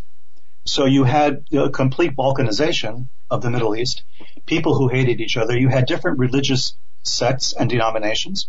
You had the Sunnis and you had the Shia, but you had even more fractures, uh, fracturizing, fracturizing? Is that a word? Yeah, uh, that works for me. okay. and well, you know what I'm saying. So they were breaking apart even underneath those basic Sunni Shia you know, uh, things that we all know about today, but there were many, many more differences of opinion. You had the Wahhabis, you had the Salafis, you had these extremist uh, Muslims in one in one part of the world. You had uh, people who were much more moderate in the other. Then you had the Baathists, you know, in Iraq. You had all these people. Well, the Baathists hadn't started yet, but this is they're they're going to come out of this period. So everybody's hating everybody else. So the Germans thought they had a lock on the Middle East, and they didn't. You had uh, if anyone has ever seen the movie Lawrence of Arabia, uh, you'll know what I'm talking about. It's pretty good on some of the details. I recommend going back and seeing it if you haven't seen it, because a lot of the names that come up are you know real names in history, and it shows you what was going on politically. Uh, so it's useful for that reason. You have the British and the French, and they're making quiet deals with Arab leaders on the side, and they're making a deal, of course, with the, the Zionist uh, organizations out of Switzerland, promising them a homeland in the Middle East. At the same time, they're promising Prince Faisal uh, and and uh, King Abdullah. They're saying all these different stories. They're giving them all these other things they're going to do for them. Uh, you know, support us and we'll do this. Uh, you'll get your country back. You'll get uh, Arabia back, and you'll have Jerusalem and you'll have Damascus. They're making all these promises that they are never going to keep. Nobody knows this yet because the British and the French decide we're going to divide up the spoils after the war is over. So you have the famous figure of Lawrence of Arabia, right? And he's uniting the Arab right. tribes to get rid of the Turks and and all this this stuff. And and it happens. It works. Allenby goes into uh, Damascus, goes into Jerusalem and Damascus. Everything is taken over. The Arabs win their revolt. They're very happy. And uh, Prince Faisal, played by Alec Guinness in the film, uh, is suddenly you know told actually it's not going to go quite the way that uh, we promised you. We were going to do this, we're going to do that. and suddenly Faisal is sitting there thinking, well, at least I have Arabia, right? And they're telling Faisal, eh, not exactly. Now you have to realize that Faisal was a Hashemite. Faisal, Faisal's family was in charge of Mecca and Medina, the holy places. Uh, going back hundreds of years, they had the authority there. This, this was a revered uh, descendants of the Prophet Muhammad. And suddenly they're being told by the British that you're not going to have Arabia. We cut a deal with this other guy. And this other guy was King Saud. And King Saud was a Wahhabi, was a religious fanatic, was a fundamentalist Muslim. But because they cut a better deal with him than they could cut with Faisal, they put him in charge of Arabia. Arabia was never called Saudi Arabia until after World War One, because King Saud named it after himself. Right. Prince Faisal now winds up. Yeah, people Yeah. don't know this. Uh, uh, no, and, and folks, did you just please listen, please, get, ladies and gentlemen, listen because important foundational information. If you want to know why we're where we're at, uh, listen to Peter Levenda, our very special guest, Peter Levenda, peterlevenda.com. That's linked off of Hagmann, hagmann.com. Prince Faisal said to uh, Max von Oppenheim, 1915, I thank God that the interests of Islam are entirely identical with those of Germany, just as an FYI, but okay. You point that Oh, out, yeah. out in your book on uh, chapter two. And go, but anyway, go, go ahead, sir. Let me interrupt. So they're, they're, they're, they're cutting deals left and right. And the whole focus of this is, well, we want the Suez Canal and we want the oil. Um, so King Saud was a better bet as far as the British were concerned. There's a lot more internecine struggles that went on behind the scenes there. It's very Byzantine, but in the end, Saud wins this, this contract, basically. He gets the contract, he gets Arabia for himself, names it after himself. And the reason why you have such a strict regime now in Arabia is because Saud was a Wahhabi and his family are Wahhabis. And Wahhabism is a very fundamentalist strain of Islam. It is not a moderate strain by any means. Um, and in fact, since I have lived uh, in Muslim countries abroad, so I, I interacted with Muslims constantly, their feeling towards Saud and towards the Wahhabis is one of distaste. They really don't like these people. They don't like the Saudis. Uh, they don't like what comes out of Saudi Arabia. They call it petro-Islam. Um, you have the, the Saudis setting up mosques every place all over the world, spending huge amounts of, of oil money to do this and promoting their own brand of Islam, which is Wahhabism. And that does not play very well in Indonesia and Malaysia and uh, other parts of Southeast Asia where you have strong Muslim influence. They don't like this. They, they, re, they reject it, but we're getting ahead of ourselves. So the, the, the dust settles. World War One is over. Uh, Faisal is sent off to Damascus. He tries to raise a, a revolt of his own. Uh, he gets destroyed. He gets kicked out. They push him over to Iraq and they make him the leader of Iraq. So Faisal, who has nothing to do with Iraq, winds up running Iraq. So that didn't last very long either, obviously. While all this is going on, there was no such country as Iraq or Kuwait or Saudi Arabia, as we know. All of these countries were created after World War One, and they were created by the British, who basically took this large map of the Middle East and a ruler and a pencil and decided they would draw the boundaries. I'm not making this up. You had Lawrence, T.E. Lawrence, Lawrence of Arabia, and a woman, Gertrude Bell, famous archaeologist, famous adventurer, uh, one of the only, one of the few Western women who was actually revered by the Arab peoples because of her her uh, knowledge and her uh, her bravery and all the rest of that. She set up the Baghdad Museum. She did all sorts of you know positive things in that part of the world. But between Gertrude and uh, T.E. Lawrence, uh, they get together and they decide they're going to create the new the map of the new Middle East. Iraq is created, Kuwait is created, uh, Jordan, Lebanon, all these countries, Saudi Arabia. Everything is created with new boundaries that they decided upon, you know, basically in a back room. And the map that we're dealing with today is the result of these, this very misguided approach, which Lawrence later regretted and wrote that he regretted it and said we screwed up in the Middle East really badly, especially where the Kurds were concerned. Uh, so lines were got dr- drawn through all the sort of tribal areas. The French had their section, the British had their section, and of course the state of Israel was being created as well in the middle of all of this. Okay, so we fast forward a little bit uh, into the 1920s, and you have Arabs living in what was then Palestine and North Africa, throughout North Africa and the Middle East. And the British and the French have betrayed promises to the Arab revolt. And they've decided they're going to create a Jewish homeland in the Middle East. in Palestine, and it's going to be with Jer- with Jerusalem and all the rest of it in this very you know central area. The feeling among the people at that time living in the Middle East, among the Palestinians, was, "Wow, this is really true. This is happening. The protocols of the learned elders of Zion is true. There's Europeans and there's Jewish bankers and there's all these people conspiring to destroy us, right? It's as if these predictions are now coming true. We know the protocols of the elders of Zion was a hoax document produced by Russian secret service in an attempt to uh, invalidate uh, the Jewish movements that were taking place there, which were, you know, they were flirting with communism, with socialism, with all of this. Karl Marx was Jewish, et cetera, et cetera. So in order to sort of destroy their credibility, they create this hoax document called the Protocols of the Learned Elders of Zion, which is supposed to be a meeting of a bunch of rabbis in a cemetery, and they decide how they're going to carve up the world. Well, this thing gets promoted in the Middle East as a genuine document, and it is today, still today, regardless of what scholars and academics say. They consider this document to be real and why? They just point to the situation. Well, look what happened, right? So you have this growing resentment now, and it's starting to boil over. The, Europeans have betrayed us, uh, and they're associating it with the Jews now too. So this whole thing is starting to explode. And you have in the midst of this chaos, uh, a man called uh, Al Husseini arrives. Al Husseini is very well connected Palestinian. Uh, he has himself declared the Grand Mufti, which is the, Lord, the, the highest religious leader in Palestine. Uh, he's the Grand Mufti. He, therefore, his word is uh, is is golden. Um, he didn't really deserve this degree because he, he never really got a religious degree, but he through you know machinations, typical sort of Byzantine stuff, he winds up he's the Grand Mufti, and he basically declares war against the European powers and war against the Jewish settlers who are coming in um, and the whole thing starts to explode. You have riots all over Palestine. And as this is going on, Adolf Hitler is coming to power in Nazi Germany. So by 1933, Hitler is in power.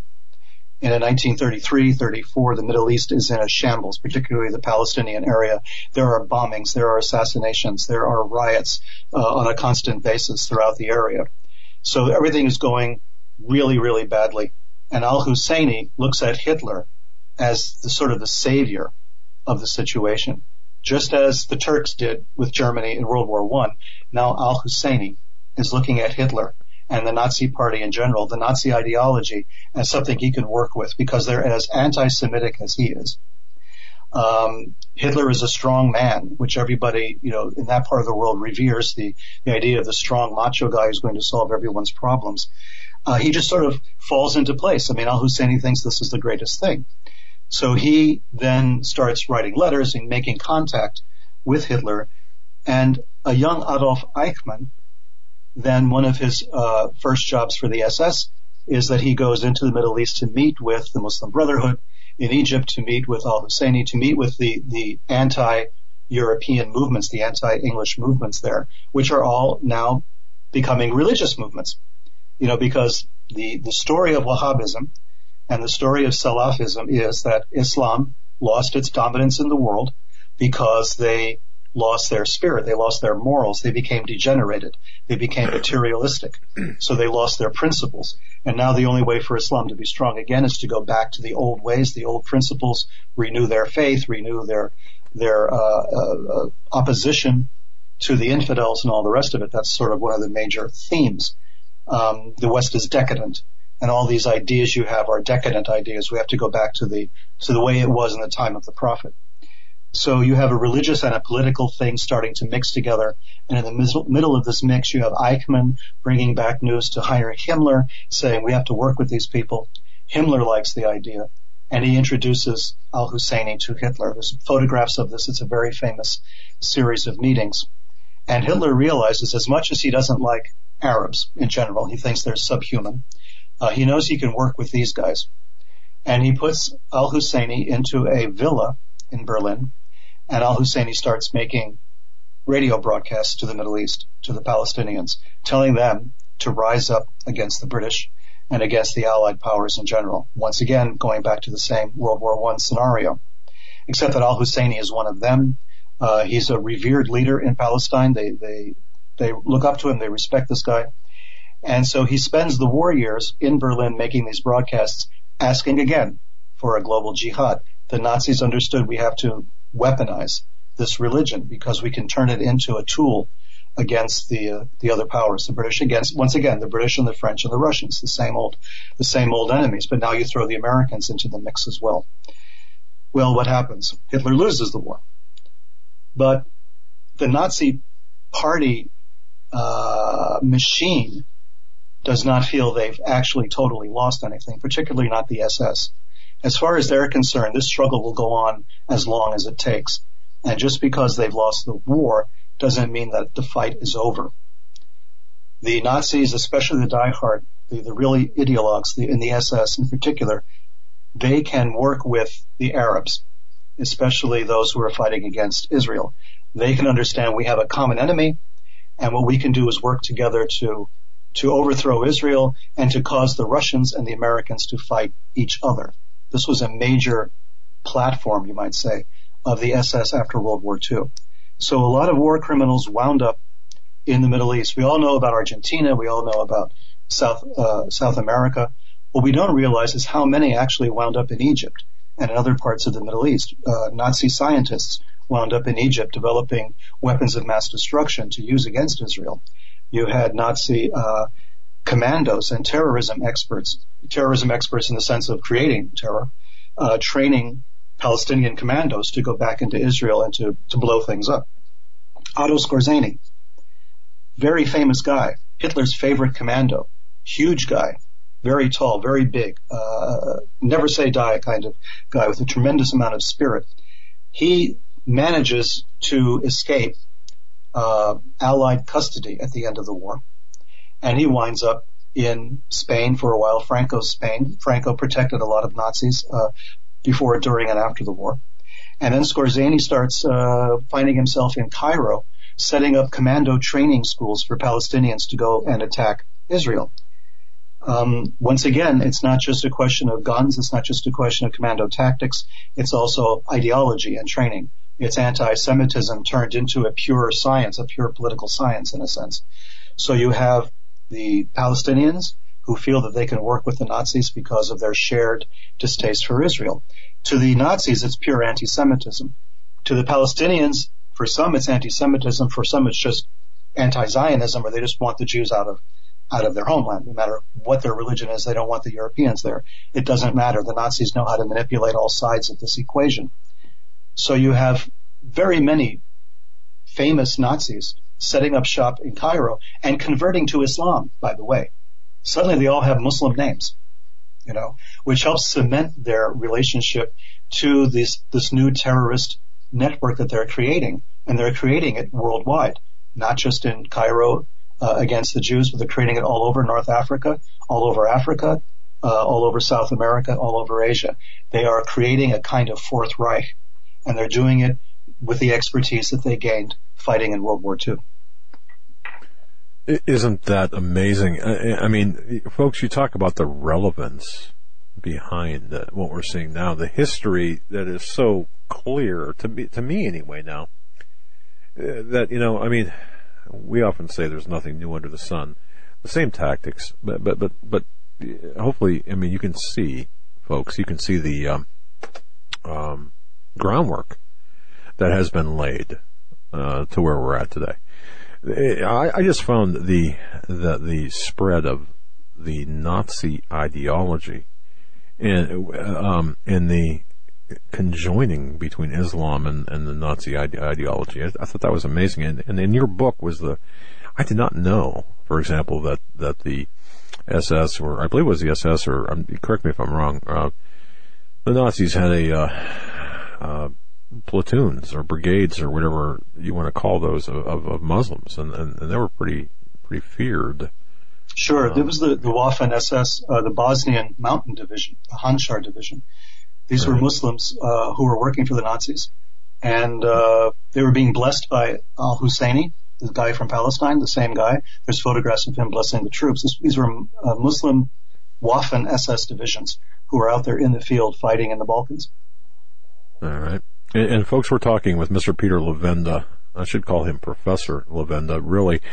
Uh, PeterLevenda.com. That's L-E-V-E-N-D-A, PeterLevenda.com. It's a, right off of Hagmann and Hagmann.com. He's been gracious to, uh, so gracious to be with us tonight, uh, laying the foundations for where we are today, the global jihad that we're, we're seeing, and of course the, what others talk about in terms of uh, you know the Nazification. I, maybe that's not the right word, but you know how the, the Nazis have advanced in in, in the political uh, environment that we're that, that we see uh, today, and, and how they kind of survived. And you know, um, as you're talking about the Nazis going to various countries, including Egypt and others. Um, rat, the, the rat lines. I mean, the, the support that they had after 1945 was just amazing. Well, during the war and after the war was amazing. But before we get into that, I, I got to ask you this, okay? Um, have you have you seen the? And pardon me if we're skipping around too much, but have you seen the recent uh, History Channel documentaries on Hitler with Bob Baer from the CIA and another couple of guys going out looking for Hitler and in Casino um, in Colombia? I, I think it's uh, Casino Colombia area. Have you, uh, you, are you familiar with that? I'm familiar with it. I haven't I haven't watched all the episodes, but um, since I did a lot of work in that area myself, I kind of would check it out once in a while and see where they're going. But yeah, they were they were down in Argentina, I believe, which is where oh, Argentina. Yeah, yeah, yeah. I'm sorry. Okay, yeah, and you, you know, as far as I'm concerned, you had really uh, long before they had ever showed up on the uh, on the scene, you had really investigated the the heck out of this, and I thought it was just amazing. And we're seeing more and more information about Hitler come come out, and of course after the wall came down, and you know obviously Hitler didn't die in 1945 outside the bunker, or at least there's no. Let me rephrase that. As an investigator, I should know better. There's no evidence to support the death of Adolf Hitler in or outside of the bunker, uh, pursuant to the claims of, of the Russians or anyone else, or you know, right. pursuant to any right. claims, right? right. So, I, I, the Hitler legacy, which kind of dovetails with what we're talking about, I, I followed your investigation, and I'm I'm fascinated by it, about what you think or where your trails led with respect to Hitler, because I think, man, you, you got to be right. You want to? Is, is this a good time to talk about, it, or do we need to sure. like talk about something else? Okay, go ahead. We, we can connect this because it's all part of a piece of this whole thing. You know, um, the one of the reasons we have to learn what we learned during Watergate, which was follow the money, right? Um, that famous phrase. At the end of World War II, when the Nazis are, are dispersing throughout the world, um, one problem that the Allies had was in trying to locate the gold and all the rest of the stuff the Nazis had stolen. Uh, they had been shipping this stuff out of the country, out of Europe even, uh, as early as 1944 when the handwriting was on the wall and they knew everything was falling apart. Remember, D-Day was in June. In July of 44, there was the assassination attempt on Adolf Hitler, which almost succeeded. From July 44 until the end of the war, Hitler did not make any public appearances. You just didn't see him. Uh, for the most part, he was hiding in, he eventually wound up in Berlin at the Berlin bunker and was hiding down there. During this time, the SS was making all sorts of um, arrangements to get their ill-gotten gains away from the Allies as much as possible. A lot of this gold wound up in Swiss bank accounts where it was really safe. Uh, no, the Swiss were not cooperating with the Allies, no matter how many times you might hear them differently. The Swiss simply did not cooperate with the Allies in this case. And a lot of the gold that wound up in the Swiss banks wound up financing global jihad, wound up financing the um, the, the, the, Palestinian liberation movements uh, in Palestine, as well as liberation movements in Algeria against the French, uh, on and on. So this money was around. It was being sent by submarine in some cases. We know that 40 tons, we know, I mean, it's a documented thing, it's not speculation, 40 tons of Nazi gold wound up leaving Portugal, uh, from the Bank of Portugal, where it had been stored, and wound up uh, sailing to Macau. Macau, of course, at that time was a, a Portuguese colony in China. Uh, 20 tons of that gold wound up in China. We don't know what happened to it. Another 20 tons of gold wound up in Indonesia. Uh, when we talk about the Nazis and we talk about Hitler and we talk about global jihad and all the rest of it, quite often people forget or ignore or not aware of the role Indonesia plays in all of this. Indonesia is the world's largest, most populous Muslim country. And the population in Indonesia is equivalent to adding together Egypt, Iraq, Iran, and most of the Middle East altogether. We're talking about over 250 million people living in Indonesia. Um, when I was searching the Adolf Hitler story, and it came to me by accident, I was in Indonesia. I was uh, actually studying at Gadjah Mada University in, in Yogyakarta, which is their version of Harvard, and I was taking courses there uh, to get my MA degree, and I heard these stories. People were telling me, "Oh, did you hear about Hitler escaping to Indonesia?" I thought that was pretty funny. Um, this was around 2007 or so when I'm starting to hear the story, and I'm saying, "Well, no, Hitler died in the bunker in April 45. I know I wrote about it in Unholy Alliance. I mean, there's there was no question in my mind that Hitler died in the bunker, in the Berlin bunker." But they're saying, no, no, no, he escaped. He, he escaped. He wound up in Indonesia. And I thought, yeah, right. Okay. A little later, uh, somebody that I know, uh, Dr. Nick Bellantoni, who's the state archaeologist of Connecticut, uh, went to Moscow to look at the skull the Russians claimed was Hitler's skull. And he came back and we had a, a discussion about this, but of course he became well known for doing a uh, participating in a documentary on this on the History Channel. He discovered that skull was not even the skull of a man; it was the skull of a woman, uh, the wrong age. And they did some testing on it on a particle, a piece of the skull that he brought back with him, and the testing shows that had nothing to do with Adolf Hitler. The the skull the Russians have been saying all these years was the skull of Hitler uh, is not. And when that happened, I sat back and I thought to myself, well, then wait a minute. What forensic evidence does exist that Hitler died in the bunker? Maybe I better look at this Indonesian story a little bit more closely. And then I started seeing documentation. People were showing me uh, papers about this. They were showing me all sorts of strange documents in German that were found uh, that were in the possession of this weird guy who lived on this remote island in Indonesia, you know, far to the east of Bali. I mean, we're talking remote, remote very difficult to get to. And I'm putting this together and I'm thinking, you know, there's something to it. I mean, in this guy's writings, he's referring to Krunoslav Draganovich, which is a mouthful. But Draganovich goes back to what you were saying before. This was the man who created the rat lines. This was a, a, a Croatian priest, a Catholic priest, who tried to save the entire Croatian puppet government, the Ustashi puppet government that were Nazis, um, tried to save them, to move them out of uh, Croatia where they were going to, uh, about to be arrested. Got them out through northern Italy, through the monastery route, as we call it now, through a series of churches and convents and whatnot. Got them fake papers and got them on a ship going to Argentina. They were some of the first uh, war criminals to have escaped and wound up in Argentina using the monastery route um, using the rat lines. It's Draganovich who created this, and he created it working hand in hand with Allied intelligence. When the war was over, the CIC, the Counterintelligence Corps, had a base in Salzburg, Austria, and he worked with them out of that base. Uh, at first, the Americans wanted to capture Nazis and prosecute them. But by 1946, going into 47, everything changed. They knew they were going to have problems with the Soviet Union. So they were looking for Nazis not to prosecute them, but to hire them and to protect them, to make them work for Allied intelligence. So suddenly Draganovich, this crazed Nazi Monsignor in the Catholic Church, a defender of Nazism, a virulent anti-Semite and anti-communist, suddenly becomes basically a guy working for the CIA first for American military intelligence, then for the CIA. Now he's moving people out of the country like mad. Uh, Josef Mengele got out this way. Fritz Stangl got out this way. Klaus Barbie, all the big names of the Nazi hierarchy, the most wanted war criminals, got out with this man's assistance, with Draganovich's assistance out of Austria.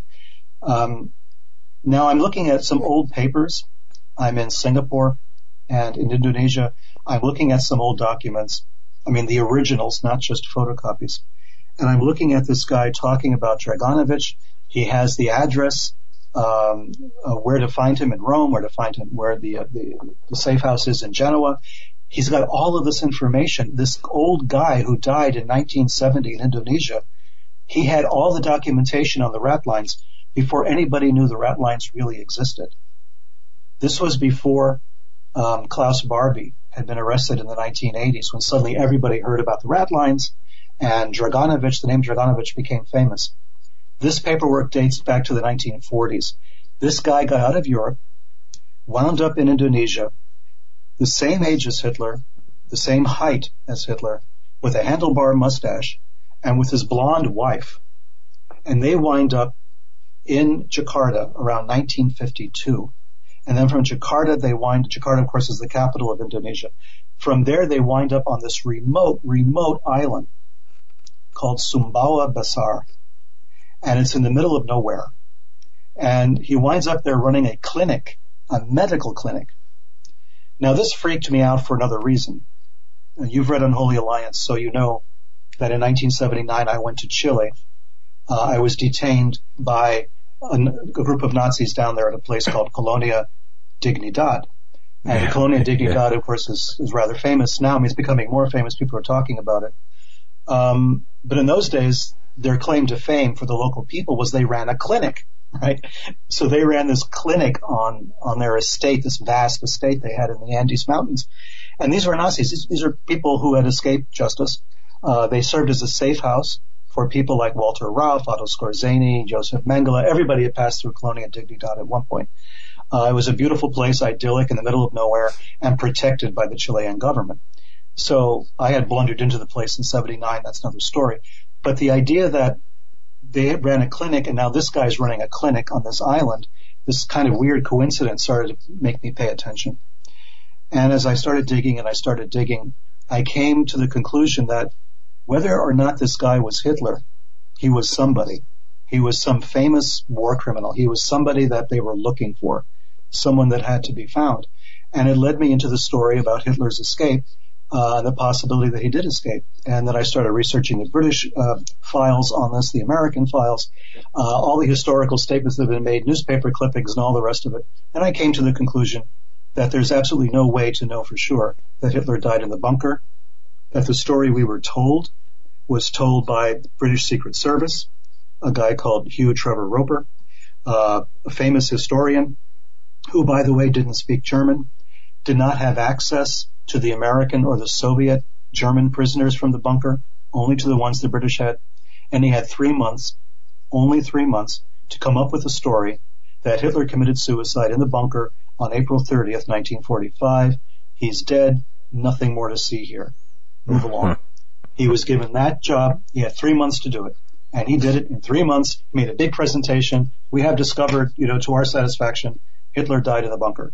No problem. He's dead. Forget all about it. Don't go looking. Well, yeah, but no. the, the, the, the, eyewitness reports were all contradictory. Okay. Even the British, their own people couldn't agree. And then when you started matching it to what the, the prisoners the Americans had, the prisoners the Soviets had, who changed their story completely with every beating and interrogation, and suddenly you realize nobody said anything. I mean, what possible reason would the SS have to lie about Hitler's death, right? Of course they're going to lie about it. They're going to lie like crazy. Oh, he took cyanide. Oh, he shot himself. Oh, somebody else shot him. Um, on and on. All these stories came uh, out. Or we heard the gunshot. We did, honest. we did. Bunker. We heard it. We heard a gunshot. Yeah. It's World War II. It's Berlin in April 1945. You heard a lot of gunshots. You know, it was constant. It was a rain of bullets going on out there. So the story was they cremated the bodies. The Soviets came, however, Smersh, the famous uh, counterintelligence uh, people for Soviet military, they came and they claimed they found the bodies. Well, they found Goebbels and his wife and their six children and their dog. And nice they found touch. those bodies. Nice touch. As and, you put it.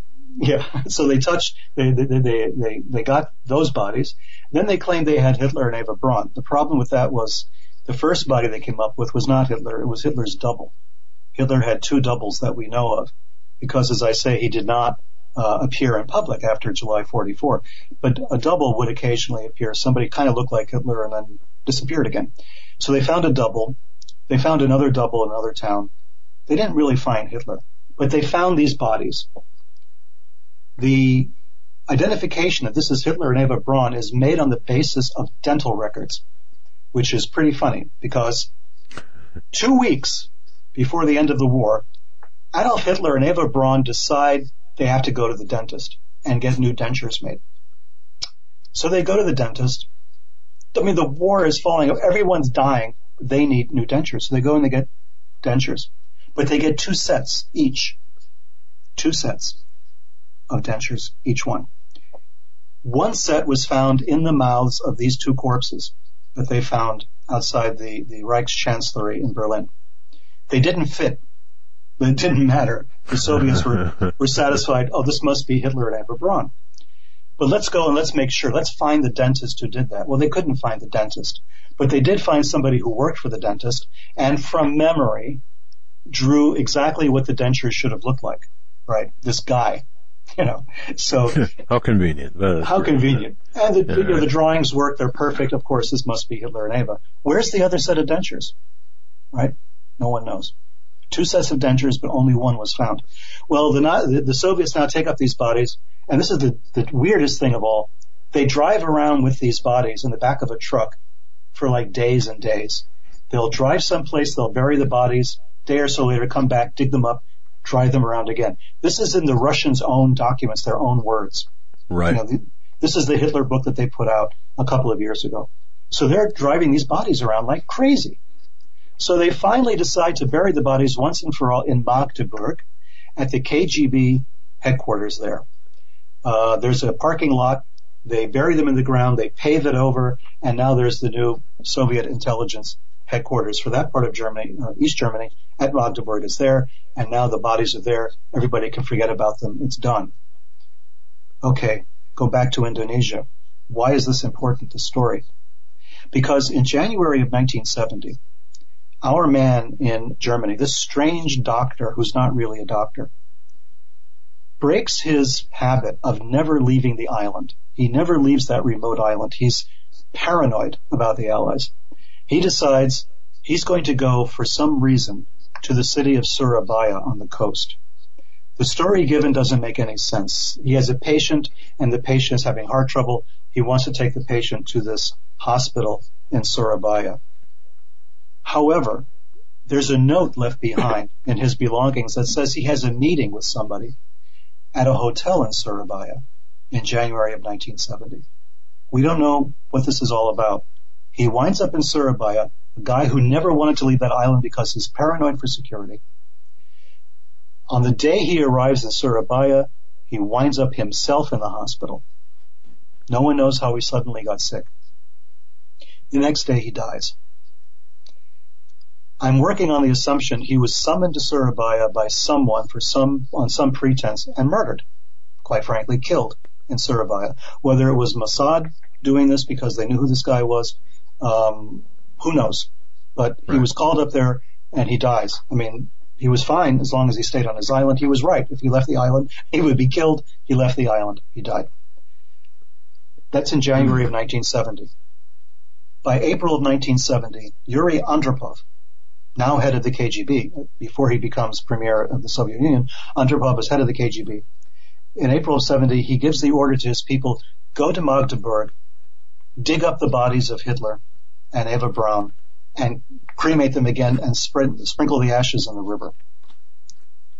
Shortly after word comes to Russia that this guy has been murdered in Indonesia, suddenly the KGB is in a hurry to destroy this evidence that everybody forgot even existed. Right?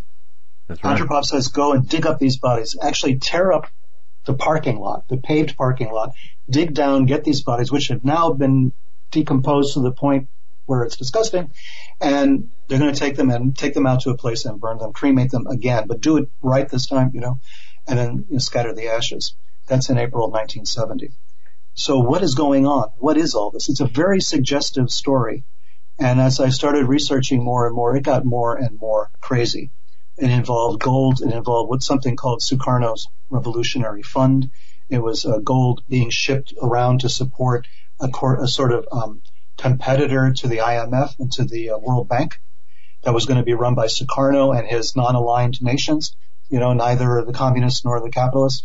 He was going to create this sort of uh, operation that they wouldn't have to rely upon the IMF. All of this politics is going on all around the same time. You know, so this is, you know, Sukarno's overthrown in 65, the year of living dangerously. Suharto comes in. He's trying to get a hold of the revolutionary fund. All of this is going on.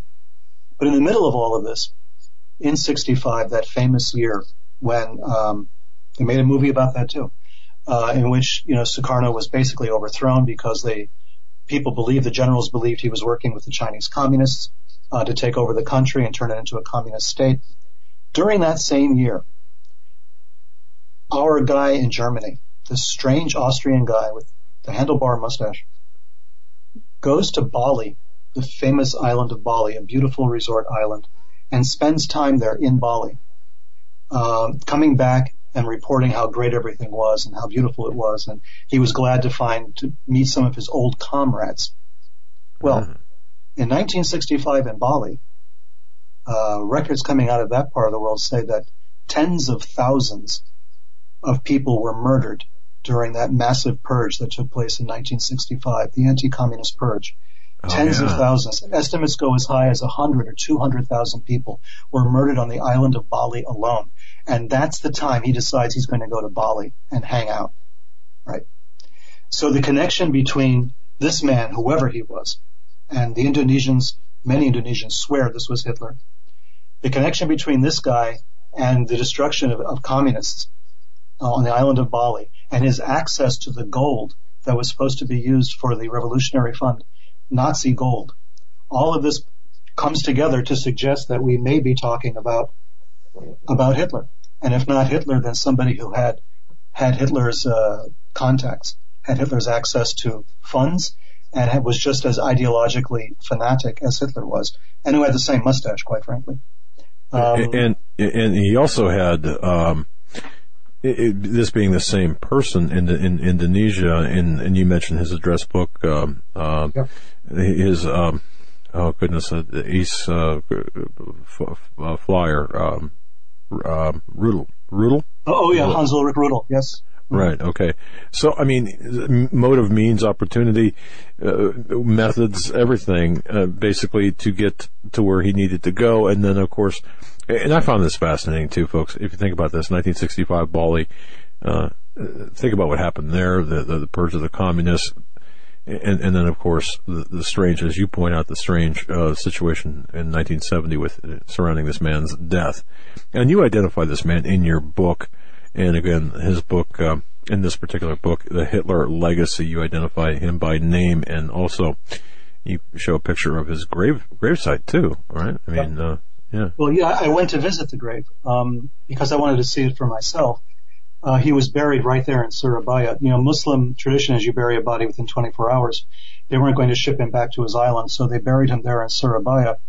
And what is bizarre about his gravestone is that it was missing the dates. So you have you have the name. His name allegedly was Georg Anton Poch. That's P O umlaut C H and they had him there as Doctor because he was posing as a medical doctor if he wasn't a doctor. So he had his name Dr. Georg Anton Poch, and then birth date blank, even right. the date of death blank. Nobody put in the dates. Now there's not a single gravestone in that cemetery, and it's a big cemetery, and I walked it. There's no gravestones without dates on them. It's just not the tradition. And this was a traditional Muslim gravestone. The dates are missing. That is, that's, that's spooky. That's just, that's not done. That's incredible. They didn't, but are, okay. Are, are we to believe? When he was, but are, are we to believe, you, you said there was a Muslim cemetery, are we to believe that this man became a Muslim? Oh, he did. He oh. converted to Islam. Uh, his wife, this nice blonde Austrian lady, after a while decided she had had enough of Indonesia or Sumbawa or whatever. And in 1964, uh, I believe it was in 64, she leaves the country forever. She goes back to Europe and disappears. Quite frankly, haven't been able to find her since. But about a, a, a year later or so, around the time of the Bali massacre, he marries a local uh, Indonesian woman who was who was Muslim. Now, Islamic law says an Islamic, a Muslim man can marry anyone. She doesn't have to be Muslim as long as the children are brought up Muslim. But a Mr. Muslim Levenda. woman, Oh. yes, Well, Can you hold that thought? We Well, are at sure. the top, Top of the of the hour hour. break, and this Wow. would be a great place to break and pick up on the other side. Hitler uh, escaping to Indonesia and becoming Muslim. yeah, I'm telling you, you got to read. You got to read this book, uh, The Hitler Legacy. Fantastic uh, documentation. We'll be right back, folks, on this Monday edition of the Hagmann and Hagmann Report with our very special guest, author Peter Levenda. His series of books, Sinister Forces, as well as Ratline, um, Unholy Alliance. And the Hitler Legacy, which we're talking about right now. Oh, It's very informative and a different perspective than what the mainstream historians and people have told us. So stay with us. We'll be right back with Peter Levenda. This is the Global Star Radio Network.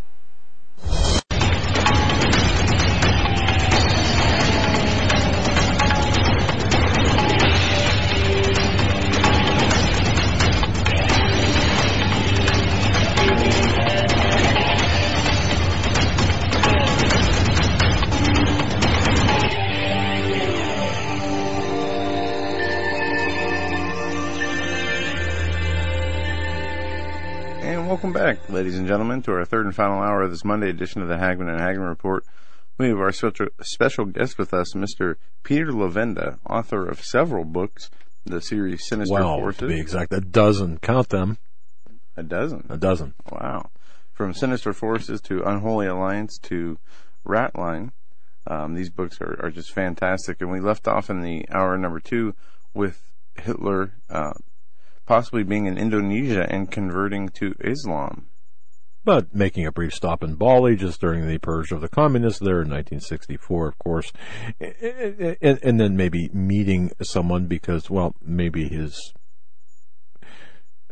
cousin, wife, girlfriend, whatever, Ava had to go elsewhere for other reasons.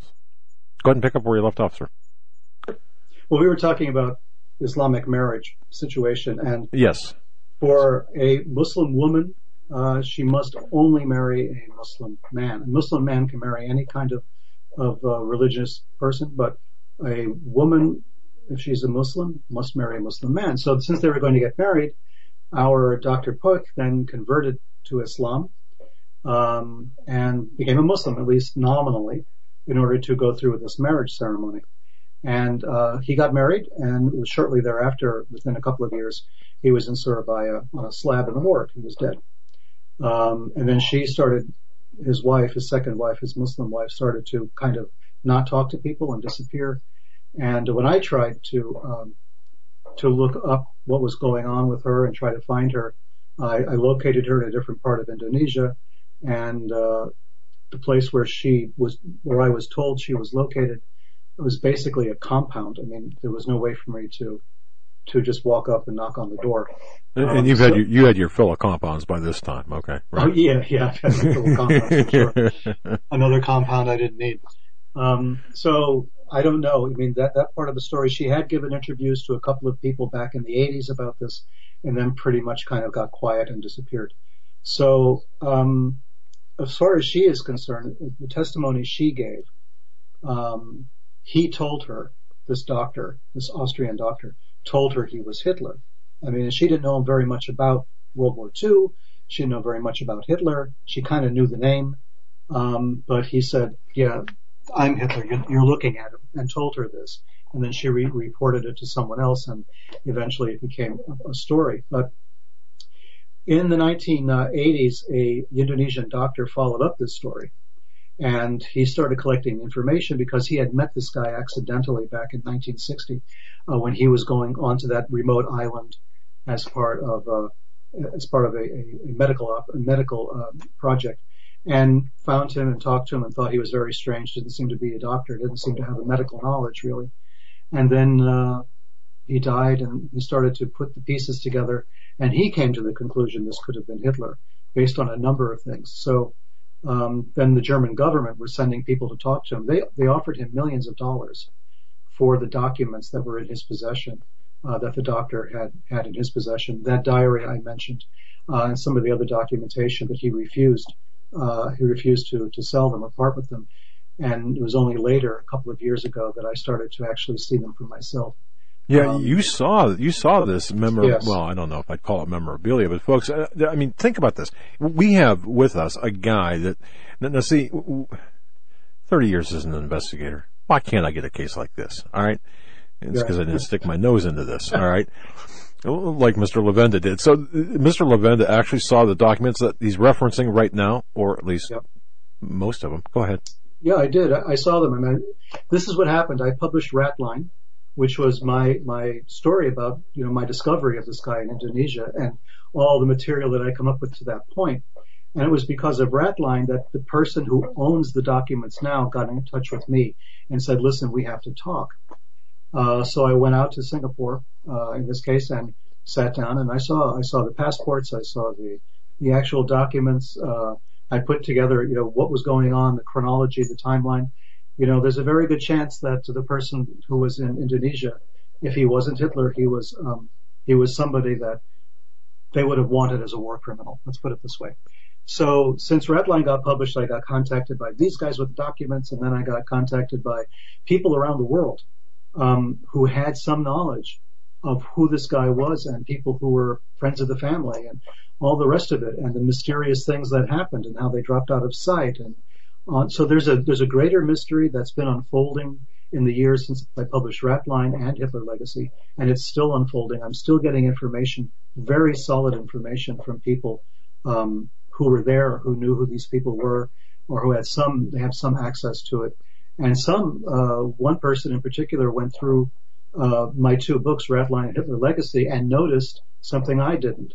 That one of the strange notations from that notebook that I write about in Ratline is actually referenced in Hitler Legacy in a different context entirely. And when I when this this person told me this, who doesn't want their name mentioned, I put together the looked at the two things and I thought, oh my goodness, the guy who went to Indonesia, this Austrian and his wife, actually had access to the the famous Sukarno Revolutionary Fund, and we're talking millions upon millions of dollars worth of gold. So they had the bank account. I mean, they they were- they had access to the Nazi gold, and who would have access to that gold unless they were some, someone extremely trusted by the Nazi hierarchy, somebody who had carte blanche, someone who could be trusted to have access to that kind of, of money. So more and more pieces are, are falling into place. And uh, against the backdrop of all of this, there's another weaponization of Islam taking place, and that's during the Cold War. And now we're we're fighting the Soviet Union. It's the 1950s. You know, when these people wind up in Indonesia, at the same time we had the CIA in Germany trying to figure out how can we set up a front within the Soviet Union to help topple that regime.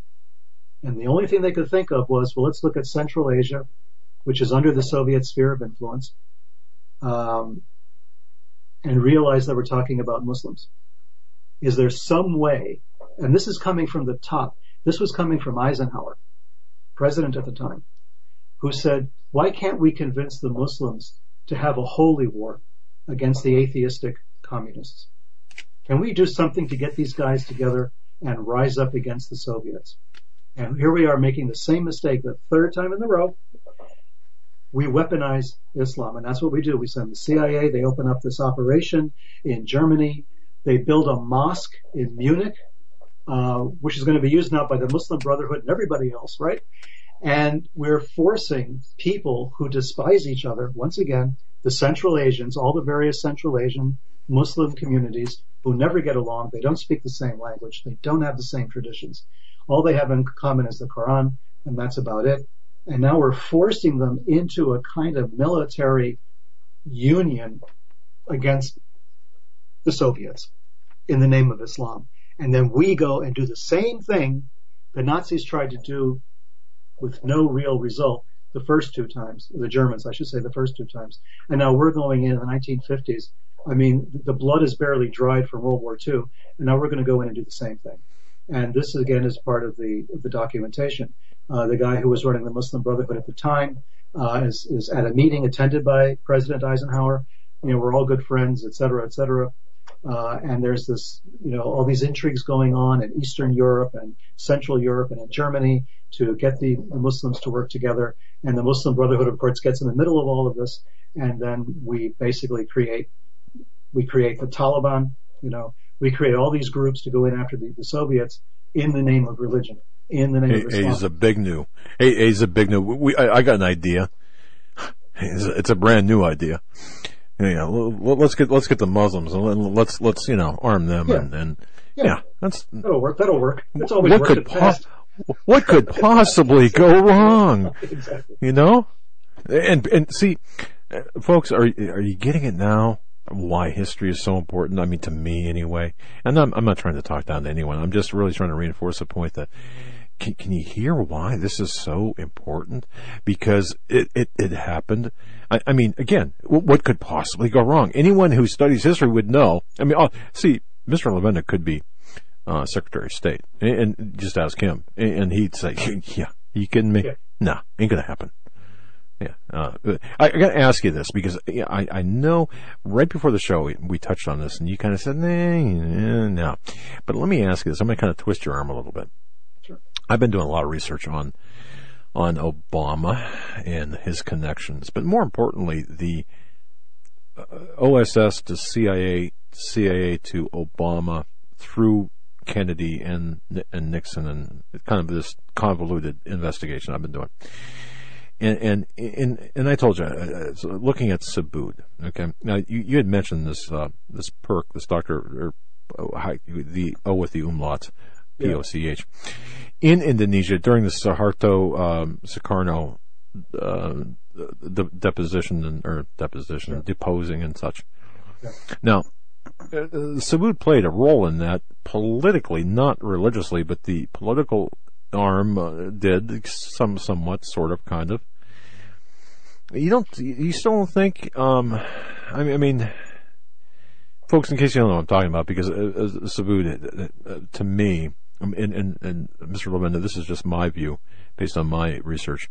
I do believe uh, Subud is an organization that was in, in- influenced and, and infiltrated by uh, what is now the CIA, and then assets before that, and of course there was some shenanigans, you know, being played in Indonesia, which I was why I bring up this point. Could Subud have been even possibly um, played a part into the Nazi slash Sukarno Suharto situation? I'll just let you say yes or no, or Well, I shut mean- up, Doug. You know. No. you, have, you have to understand Indonesia. Indonesia is a crazy place, man. Okay. In, in Indonesia, anything is possible and strange things happen there. Um, it's not monolithic. Um, different areas of Indonesia do things differently.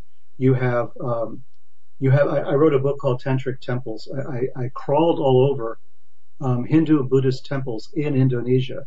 Most of them, I mean, covered with vegetation and all the rest of it, but people are still burning incense there. You know, this is an Islamic country. This is a Muslim country where it's okay to go to a, a an old ancient, you know, I'm, I'm talking more than a thousand years old ancient Buddhist or Hindu temple, you know, and burn incense in front of a linga and yoni statue, which I won't go into details for your more nervous listeners, but it's, let's put it this way, it's a fertility symbol. And they can go mm-hmm. and like, you know, incense sticks there and all the rest of it and put flowers there and not run into problems with their Muslim associates, their, their family and friends. Indonesia's, Indonesia's a different thing. They're not so polarized. So you can be a, a Muslim and still believe in ghosts and spirits and, and going to cemeteries and having sex in a cemetery in the middle of the night with a complete stranger in order to get good luck in the future. This stuff goes on. Okay. So when you talk about Subud, Subud is a mystical movement that came out of Indonesia, which had Indonesian leaders. And in Indonesia, if you become even moderately powerful, you're going to have political connections. You may have connections to some elements of the police or the army. That's just the way it is. It's all very local. So if you're prominent in your village, you're going to be prominent not just in terms of a religious thing, but maybe in terms of business, maybe in terms of politics. So these Ah. things get mixed together a lot in a big pot. So um, there's a lot of spillover. The leadership of Subud, yeah, okay, because they're running an organization which is international. They're going to be very careful about political associations. They're going to be very aware of them. Um, but they're going to be very careful to distance themselves, not wanting to be identified with one particular political party or another because that would damage their brand. Let's put it that way. Will there be CIA infiltrate, infiltration of Subud? You bet. Why not? Of course there would be. They're an international organization. It's prime for CIA to have somebody embedded inside. And not just CIA, I imagine the Chinese do and the Soviets do and everyone else. Oh yeah. Because it has that kind of reach and it does have a lot of very sort of influential followers, people who are, you know, uh, better educated, sort of elite, uh, um, on and on like that. I mean, it is a very strange little operation when you compare it to other religions and, you know, mystical movements around the world. It's been around for a very long time. And there's this, you know, there's a lot of crossover. So there's going to be, as there was with the Catholic Church, you know, as, I mean, the church was one of the major defenders of the rat lines and getting the war criminals out of Europe.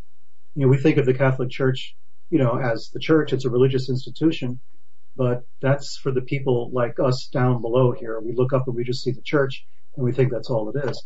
You get a little bit deeper inside the church, you realize it's a banking operation, it's a military operation, it's a political operation.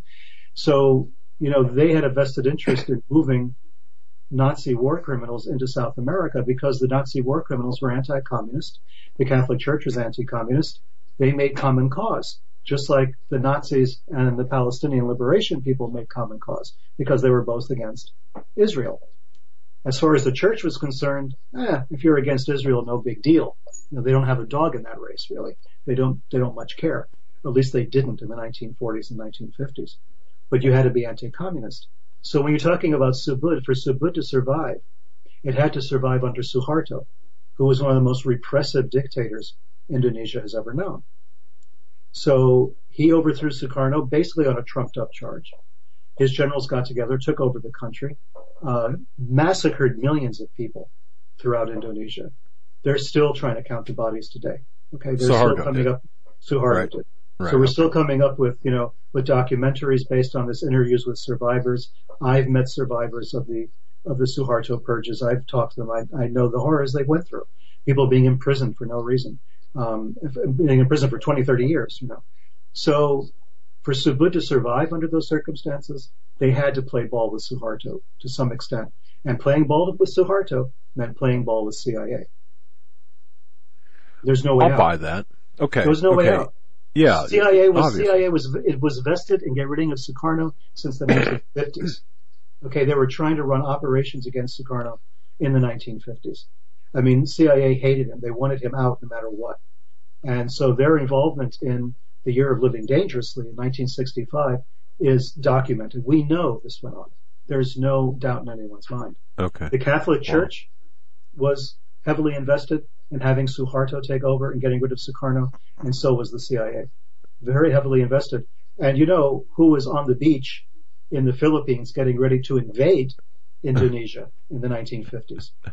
You're not going to believe this. This is Oh, Lee oh, oh. Oswald. Uh, I, I, I know, I know. I'm so You know. tickled. I, I am so tickled to get the folks. I see. I got the upper hand because, well, I, I've got in front of me a copy of the Hitler Legacy. I bet you want one too, don't you? You see, oh, folks, you, I, I'm serious about this. Um, uh, the Hitler Legacy. uh, Go to um, Amazon or, or your bookstore and get this book. It's got so much information in it, rich information did you hear what Peter Levenda just said? See, I really think all all elementary schools should have this, teach this in history class. I really do. Um, that's just my view. So, okay, Lee Harvey Oswald is in the Hitler legacy.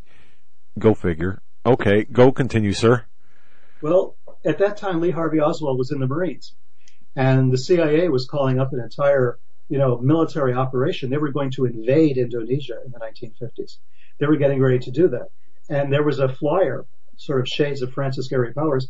There was a, a, a pilot who crashed uh, in Indonesia and kind of exposed the operation a little bit too soon. But they were ready to go, and Oswald was part of that unit. He was going to be actually in Indonesia invading to get rid of Sukarno. Now, an interesting story is we have his notebooks from later when he got out of the Marines and he came back from Russia, and we find out that he's he's made notations about Sukarno and thinking that Sukarno really wasn't a communist, he was more of an opportunist which is exactly the CIA's point of view. They understood this. You know, they understood he was playing both sides against the middle, but they wanted somebody who was going to be more solidly on their side, somebody they could rely upon 100%, and that was going to be Suharto. Sukarno was playing both ends against the middle. He was an opportunist. The, the CIA's own people, going back to, to the, the beginning of the CIA, really, to the late 1940s, early 1950s, came up with that same analysis that Sukarno is not a communist. He's, he wasn't a Nazi either. I mean, he made speeches supporting Japan's invasion and supporting Hitler during World War II. So how suddenly does he become a communist, right? But anyway, they saw him as this opportunist and they didn't trust him. They wanted to get rid of him. And Oswald knew this intimately and wrote about it in his own works and talked about it among friends uh, that he had in uh, in New Orleans and in Texas, saying, "Oh no, you know, uh, Sukarno really wasn't that bad. You know, he was just an opportunist. He, he was in the way." Um, so there's Oswald, you know, which I find is just a mind blowing idea. You know, Oswald in the Philippines getting ready to to invade Indonesia. Uh, it's just you one know, of these weird things that just, yeah. I, I when I when I got your book and I was reading it, and and I I remember when I got to the part two, and, and this is a while back. I was I was sitting next to the fireplace, and I and I started just laughing actually, and, and uh, I was with my wife, and she and it was quiet in the in the family room, and she she said, "What are you laughing at?" I mean, you know, I'm reading a book, The Hitler Legacy, and I started laughing. She thinks I'm a sick man, and, you know. And, and, I said, no, you're not going to believe this. And, and, I told her the story, which you have, I think it's on page 109 or something. But yeah, I mean, the things that you have found just absolutely blow my mind. I, I got a question from a, a listener. And, and I'm going to toss this out to you. It kind of goes back to what you were talking about before. And he wants to know, uh, his name's Byron, wants to know how convinced you are. Now, the, the, the man you, the Austrian that you believe was Hitler, P umlaut over the O C H. Mm-hmm. I took three years of Hitler, and I can't even s- pronounce an umlauted O. Okay, mm-hmm. or three years of German. Did I say three years of Hitler? yes, you did. Yes. Yeah. What's lay off the coffee, man? All right. Anyway, uh, anyway, yeah. How, how, how convinced are you that uh, that he was uh, that was Hitler as opposed to Nazi Party Secretary Martin Bormann? Oh, that's a good question. Um, I'm not 100% convinced this was Hitler. One thing I'm convinced we don't know he died in the bunker. The, the, the possibility that he escaped is very high. The Russians never had him, so we have to go back to square one. And as an investigator, as somebody who relies upon evidence and documents, I have to say the jury's out. We don't know um, that Hitler died in the bunker. We really don't have any evidence to that effect. And this guy in Indonesia, as I say, he had tremendous access. He had access to the rat lines at a time when Nobody knew who they were, so he obviously was connected. Uh, the rest of the address book that I saw contained names of some very famous people. Well-known names. Uh, he was very well connected to a lot of people who wound up in South America, others who escaped to other places. This guy was deeply connected. And then when he gets to Indonesia, he's got access to millions of dollars of gold, which explained to me one problem that I had with him. How did he survive, you know, on that remote island all those years. I mean, they, they didn't have enough money on that island to pay him, you know, for, for medical care, and he wasn't really a doctor. He has the actual Georg Anton Poch, I mean, the real one, was not even a medical doctor himself. He was sort of a, a medical academician. He was a, an academic medical guy, but he wasn't a guy that you would go to for, you know, a broken leg or something. He wasn't that kind of doctor, but he'd had a medical um, uh, status within the Nazi Party. He was the chief medical officer for Salzburg during World War II, if it's the same guy. And that guy was responsible for euthanasia programs and everything else. He would have been a war criminal. They would have wanted to prosecute him if they if they got a hold right. of him. Right. But but another famous oh. Nazi guy called Kaltenbrunner, you know, who was second in command of the SS, he also tried to escape Germany as a doctor, and he had medical bag with him, and he had medical documents, documents of a real doctor on him when they captured him. Not fake hmm. documents, documents of a real doctor. So my theory is whoever wound up in Indonesia had the documents of the real Georg Anton wound up in Indonesia with these fake documents and pretended to be that, that guy for the rest of his life. And you laid out your your hypothesis, your thesis, your your assertions extremely well, very well documented in your book, uh, "The Hitler Legacy," which I, I, cannot recommend highly enough. I mean, th- this is a fabulous book by our guest Peter Levenda. His website peterlevenda.com. Now, I got to tell you, folks, uh, we got him uh, and, uh, just for another half hour. And, and you know, he's working on a, on, on, a very important project, secret project. He won't tell me what it is, but it's something that's going to be extremely important. So keep an eye on Peter Levenda, okay? Um, and keep him in your prayers too, okay? Whatever you do, keep him in your prayers because we got to keep him around. Whatever he's working on, you know, he didn't even tell me. I, I promised I wouldn't tell everybody. Um, of course, you know, he said no. Can't tell you. So whatever he's working on, it's it's important. So uh, keep him in your prayers.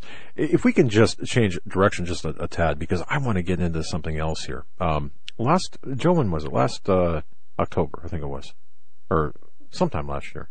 We, you and I were in Newark, Ohio, or is that where we were? Yeah, that was um, that was Newark. Th- yeah, that was last year. That was Okay. the uh, fall of last year. All right, folks. Peter Levenda has, has an entirely vast set of works, different different than what we're talking about, called Sinister Forces.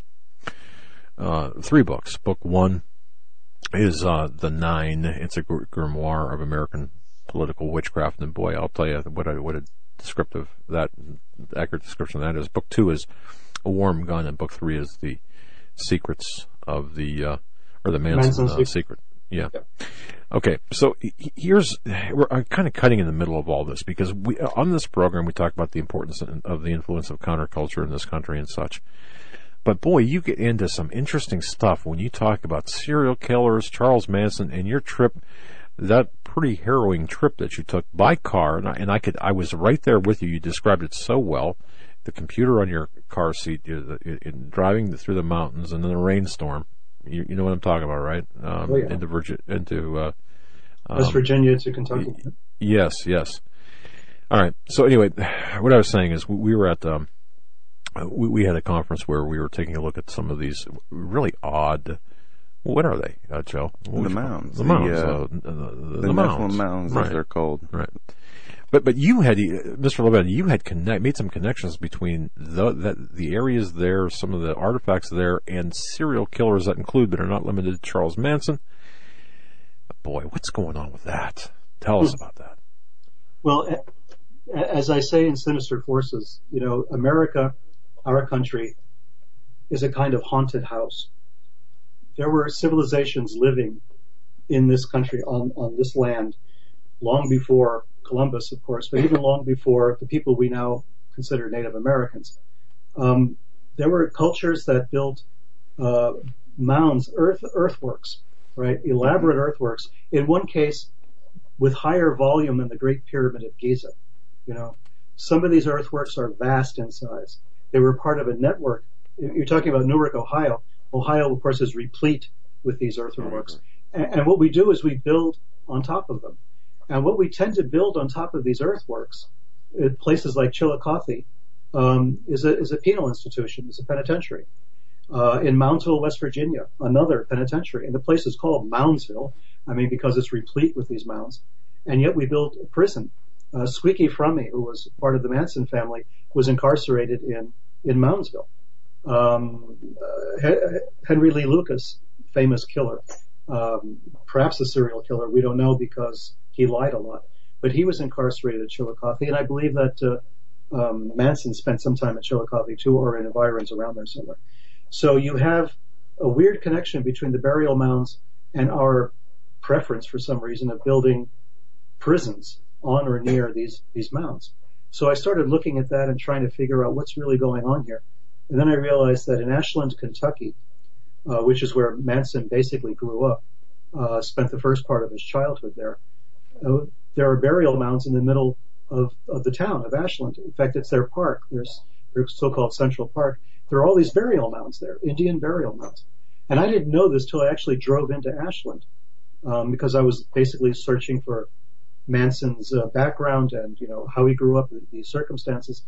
And the first thing you see as you drive in is Ashland Petroleum, which is just belching, you know, fumes throughout the entire state and across the whole Ohio River Valley, it looks like. And then you pass by Ashland Petroleum and you wind up in Ashland proper. And it's a kind of a spooky place, you know, and the Judds came from there, you know, Naomi Judd is from there. Uh, you know, it's, a, it's a country western connection to Ashland, which is very strong. Chuck Woolery, you know, he came from there you know, so it's not like this really weird, you know, love remote, connection. love connection, yeah. yeah. So it's not, it's not Silent Hill, you know what I mean? It's a, it's an actual, you know, thriving community, but the burial mounds freaked me out. So I'm looking at this and I'm thinking Charlie, you know, played on these mounds. I mean, Charlie was soaking up the vibes from all of this ancient civilization that was there. And, uh, no archaeologist has actually done anything about these mounds you know, no one really knows. They're supposedly one of the oldest cultures in America, the Adena culture, they call it, which goes back to, you know, 800 years before Christ. So we're talking about an ancient culture, which is as old as Buddhism, was there based in Ashland and in places along the Ohio River Valley. Um, it's an incredible thing to think about. So I started to research the town and I'm thinking, what's going on here? And near the mounds, there's a, um, there's this huge building, a huge you know, sort of an apartment building. And on top of the apartment building, there are two griffins, you know, just these statues of griffins. And if you stand by and you look at it, it looks like the Ark of the Covenant with the mercy seat on top. And I thought, well, that's strange.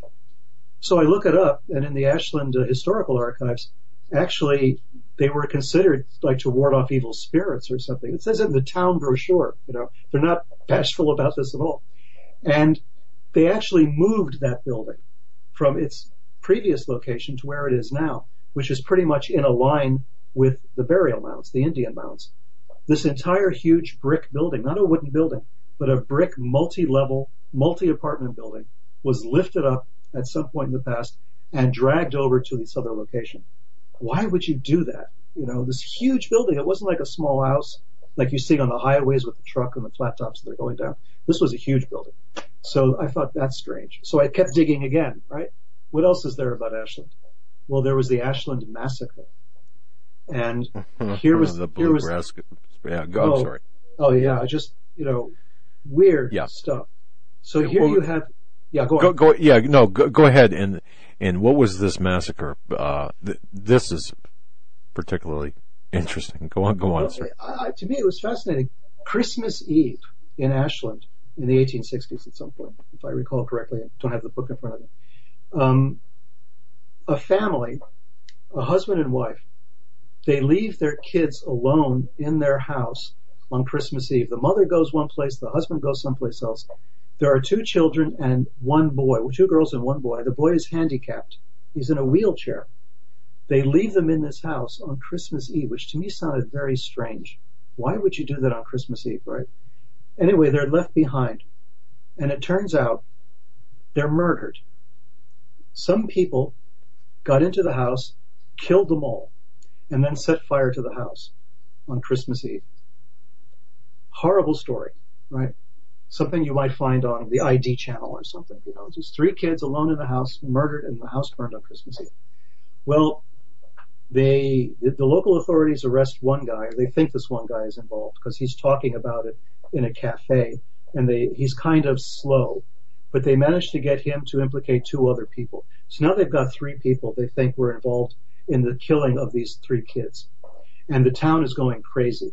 The town wants to, to lynch them, basically, to kill them on the spot. And they do uh, kill one of them. One, the man is eventually lynched from a sycamore tree. And the other two are going to be held over for trial. The, the government of the state, they send the National Guard, they send troops. They're going to bring these guys on a boat, take them upriver, I think, to Maysville or something, uh, uh, in Ohio or up in Kentucky. And they're going to move them along the river and give them a trial in some other town. But the townspeople are not having it. So the townspeople uh, arrange themselves on the docks and they're trying to keep the boat from leaving with these two prisoners aboard. And the troops on board the ship open fire on the civilians and kill a few and wound a lot of others. I mean, it turns into this horrible scene. And it's the Ashland massacre. And it's over the fact that there, these three kids were killed. We don't know what the motive was. Um, there's the story that the, the girls were molested before they were killed, and the boy was in the wheelchair and couldn't do anything about it. Uh, and then they killed them and then set fire to the house, etc. But this was strictly a crime of opportunity of these guys. Um, then there was a whole uh, effort by the newspapers in Cincinnati, which is right across the uh, the river from Kentucky, of course. They're saying that they have the wrong people, that it's trumped up, that these are not the right people, uh, so on and so forth. And they're attacking Ashland and saying Ashland's, you know, acting rashly and all the rest of it. It turned into this horrible, disgusting mess, um, in which a lot of people got killed, other people got wounded. Uh, and it was the massacre, and nobody knows about this aspect of American history, right? It's, it's, it's strange, it's convoluted, it's all connected, it was interstate, it involved all these different types of forces, and this is the environment in which Charles Manson grew up, right? Um, so this to me had resonance. It had resonance with a lot of things. It made me look at Kentucky closely, the way that the Indians uh, used to call Kentucky. Uh, the, the word Kentucky means a dark and bloody ground. You know, I mean, even the, the Native Americans didn't want to go there. Um, so it was this, it had a reputation for being, you know, a place of evil, a place where horrible things happened. So it made me really look at Kentucky, and I spent a lot of time there investigating other aspects of, of, things that were going on weird in Kentucky, including a haunted uh, bar, you know, in another town and everything, and all this other stuff that was going on there. No more than any other state, really. But Manson grew up there, right across the river from Ashland in West Virginia. Bobby Joe Long was born and raised. He was a serial killer, uh, a little bit after Manson, but they were they were the two towns just face each other across the river. Uh, down a little bit further south, you had uh, Henry Lee Lucas. Uh. So I'm thinking this is like a Bermuda Triangle of serial killers. You know? So I paid a lot of attention to that area and to the burial mounds and to, you know, what, what's going on? Are we are we li- really living in a haunted house? Are there ghosts that we don't understand? You know, that are haunting us from from the ground? You know, civilizations that we're ignoring. You know, you go to Cairo and the pyramids and the Sphinx, everything is is there, that ancient culture. But here in this country, we, we're paving it over but it's still there. You know, the the influences in some way are still there. Man, this is folks. You really have to to to read. I mean, you can hear Mr. Levenda talking about this, and in my view, to read it and with the intricate and exquisite detail that he gets into um, this aspect of, of American history of I don't want to say Native American history, but of, of our past, our past. It's just an amazing interwoven, interconnected, intricate puzzle to me. And, and as an investigator, I, I, you know, I ask a lot of questions, and boy, you provide a lot of answers here, or, or a lot of puzzle pieces. Now, you might not put them all together for all of us, but they're there to be put together. And I would urge everyone to uh, uh, Sinister Forces, the three books. The, wow, you know, there, there's just so many questions now you know, we, have got, I've got like a, a, million more questions. I can keep you on for like seven or eight days. Uh, how's your schedule look between, you know, until Sunday? Next week? Uh, next I might week, have to break yeah. for lunch at some point, but. No, no, it's all right. Well, I'll tell you what, uh, we've got about, what, about 18 or about 15, mm-hmm. 16 minutes left of the program.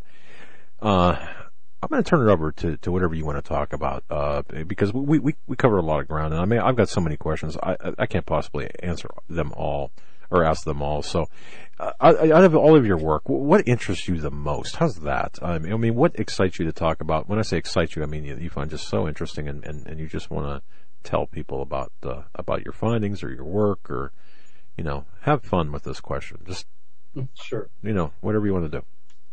Well, I got involved in all this um, really, I mean, in a big way during Watergate, um, which shows you how old I am.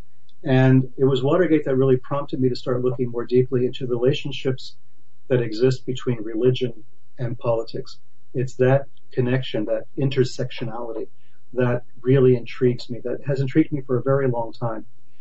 Because we grew up in a kind of compartmentalized uh, society in which religion is kept in a box and you know politics is another box and our, our business our livelihoods another box family is a different box. And we, we, we don't always connect these things or see them as part of a continuum and of course, our Constitution basically protects us against mixing church and state, right? At least as far as the state's concerned, they can't make any laws about that, and you know, and, and set up an establishment of a, of a state religion. Okay, we've got it that far, but our political leaders are by and large, or have been either religious or kind of not so religious, and these ideas I think, influence their, their actions. And it's not just us, it's all around the world, it's everywhere. Um, in some cultures, the political leader is the religious leader.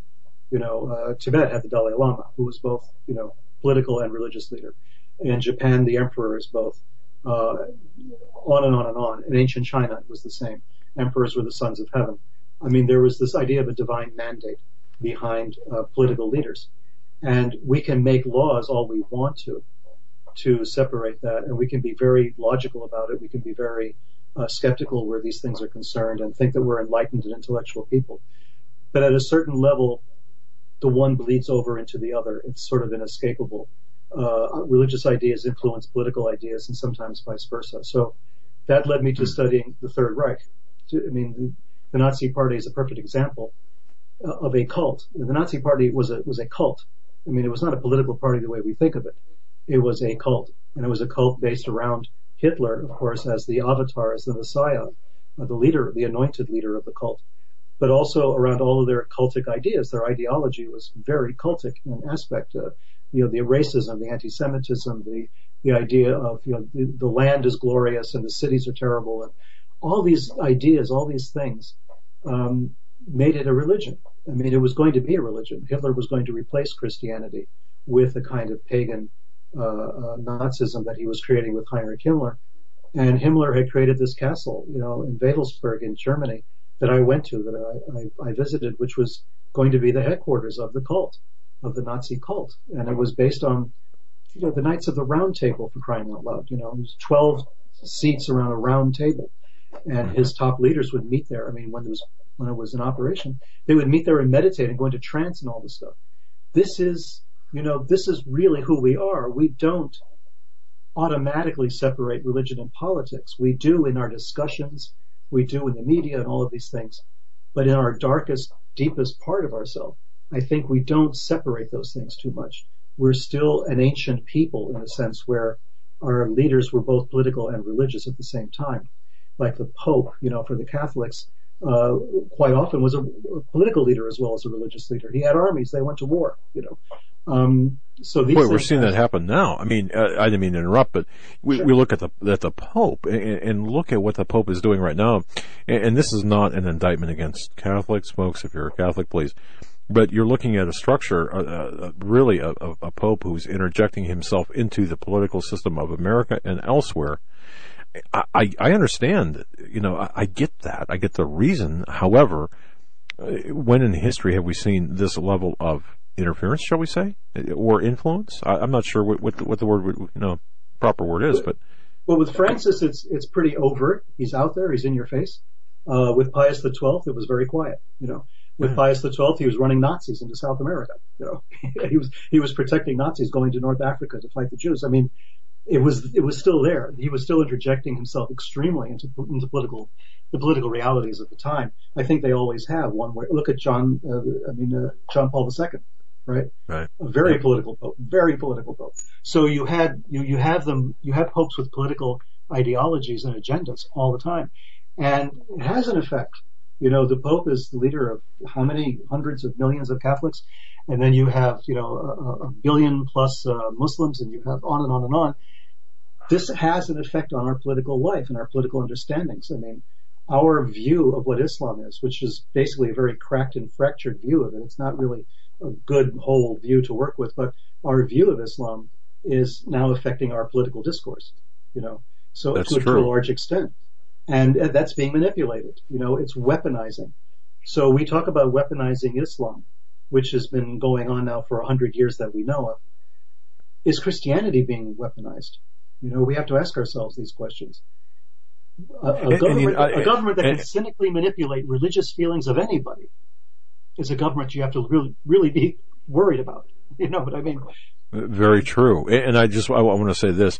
You, you know, I, at first I did not believe when I was when I was thinking about the subject because I was I, I, I, was considering this and, and what you wrote in the quotes from your book, uh, especially uh, um, the Hitler legacy about how Islam could could be weaponized because well Christianity couldn't because it was too much it was too wussy basically. Mm-hmm. How's that for an intellectual term? Okay, you know, um, so uh, let's let's weaponize Islam. However, now, now, now folks, you know, you, you, let's look at this today because we could go very far on the other side and think and, and to to our evangelical listeners. Now, think about this because what would be the dangers of Christianity being weaponized to the extent that it becomes not um, it becomes radical. i will just use that term, but I know many emails from this. I, I, know it don't matter, but you, you, make a good point, and I think we might be seeing that happen here to some extent. That's not necessary uh, to, to way, way, way, way far on the other side. You know, so sure. No, but yeah. I think it's I think it's a danger. I think any any government or or let's say intelligence agency, the CIA was doing this under Eisenhower's instruction, right? They were weaponizing yeah. Islam and the Nazis were weaponizing Islam, and the, the, Germans of the First World War were doing that. They saw they saw the emotions, the religious feelings of people as something that could be manipulated and turned into a tool and turned into a weapon. Well, that can happen to any of us for any reason.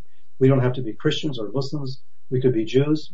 Judaism's been weaponized. You know, uh, we can sure. use uh, any any religion, Buddhism. You know, under the Dalai Lama to a certain extent. I write about the Dalai Lama and Hitler legacy. A lot of people are nervous about that.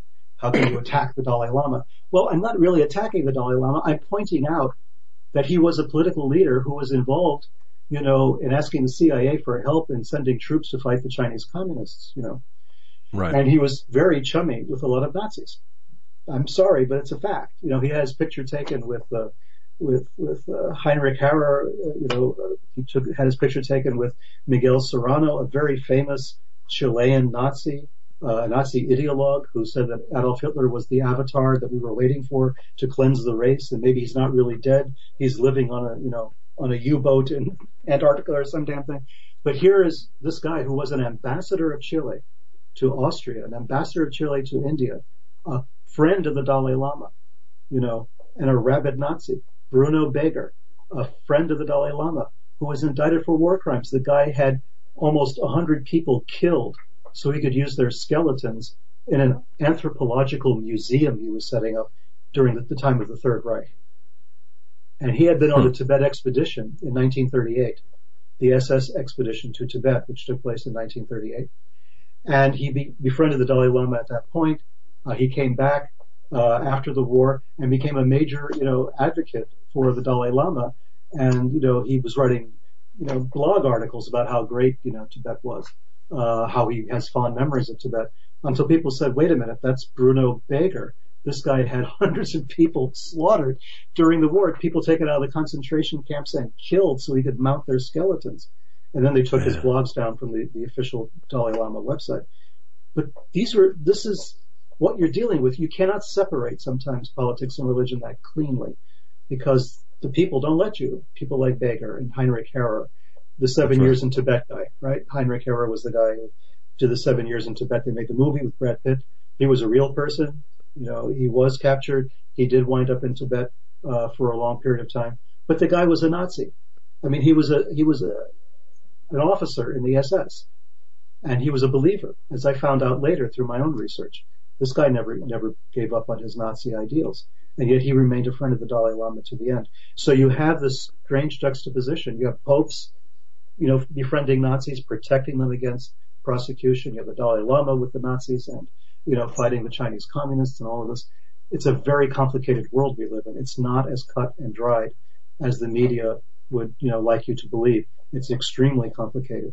And if we just, if we just march in lockstep, you know, to what we're being told, on, on, on the news channels, we're going to we're, we're marching towards disaster.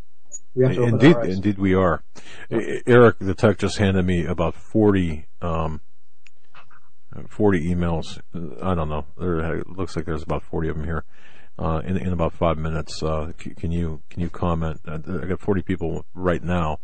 Okay. Probably 400 others that want to know your thoughts as quickly as you, as you can on on the Kennedy assassination and Watergate connections, or not, and or just Kennedy assassination period. The majority of them look like Kennedy well, assassination well, questions. You've read Sinister Forces, so you know I have a very peculiar relationship to the Kennedy assassination. Um, it, it, gave me an opportunity to see something that others had not seen, simply because they, they were not you know, dumb enough to have been involved like I was.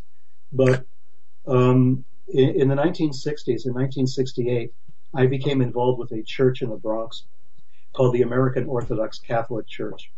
Uh, there's a long story behind this, so we don't have time to get into it. But let's just say I was involved with that church. Um, I actually became a clergyman of that church, and it was the strangest church you'll ever want to see, close to the Bronx Zoo, appropriately enough. And it was a church that had no congregation. It was all clergy, bishops, archbishops, priests, etc. It was an Orthodox They- church. They gotta go somewhere. Come Well, on. there you go. Uh, it was a, you know, an Orthodox church. It was run by a former Ukrainian Orthodox priest, which should tell you a lot right there. The Ukrainian Orthodox were extremely divided during World War II. You had one group that was definitely pro-Nazi and working with the Nazis because they were anti-communist. The leader of this group that I was with, the American Orthodox Catholic Church, his name was Propheta, Walter Propheta, or Vladimir Propheta. Uh, he had been a Ukrainian priest. He set up his own church, which operated as a front for American intelligence operations. Uh, that's why there was no congregation. There were only priests. The priests were being sent in and out on missions. So people would, would show up from Europe or from Africa when I was there, from Biafra, uh, from during the Biafra crisis, from Nigeria. Uh, they get, you know, papers. They were ordained or made a bishop or whatever. They would get on the plane the next day and fly back.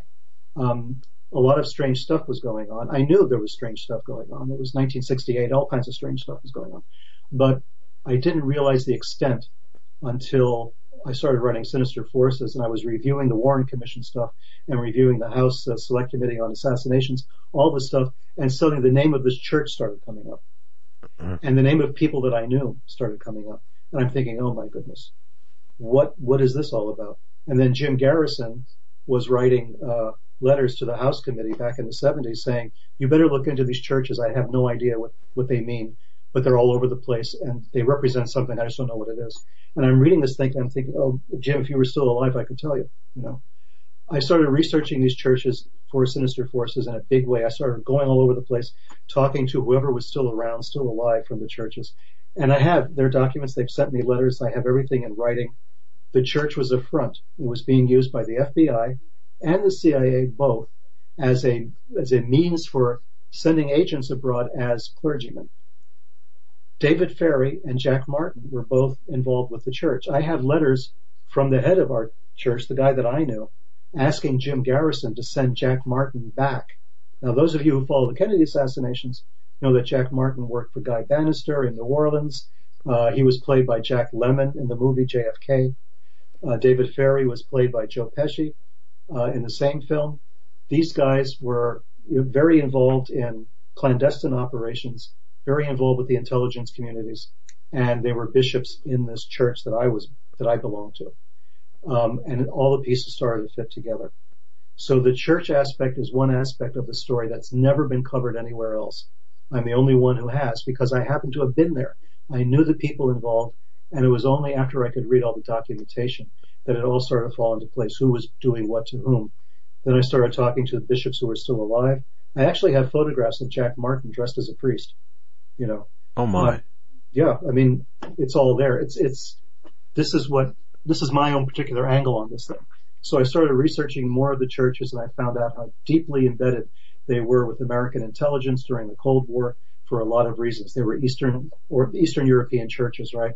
So there was a venue for moving agents in and out of Eastern Europe as well. And the Soviets did the same thing with Russian Orthodox churches in the United States. They were moving agents into the Russian Orthodox churches, you know, claiming to be priests and who really weren't priests. Right. They were they were KGB agents. So you had this going on all the time, and the whole Kennedy assassination happened in the middle of it.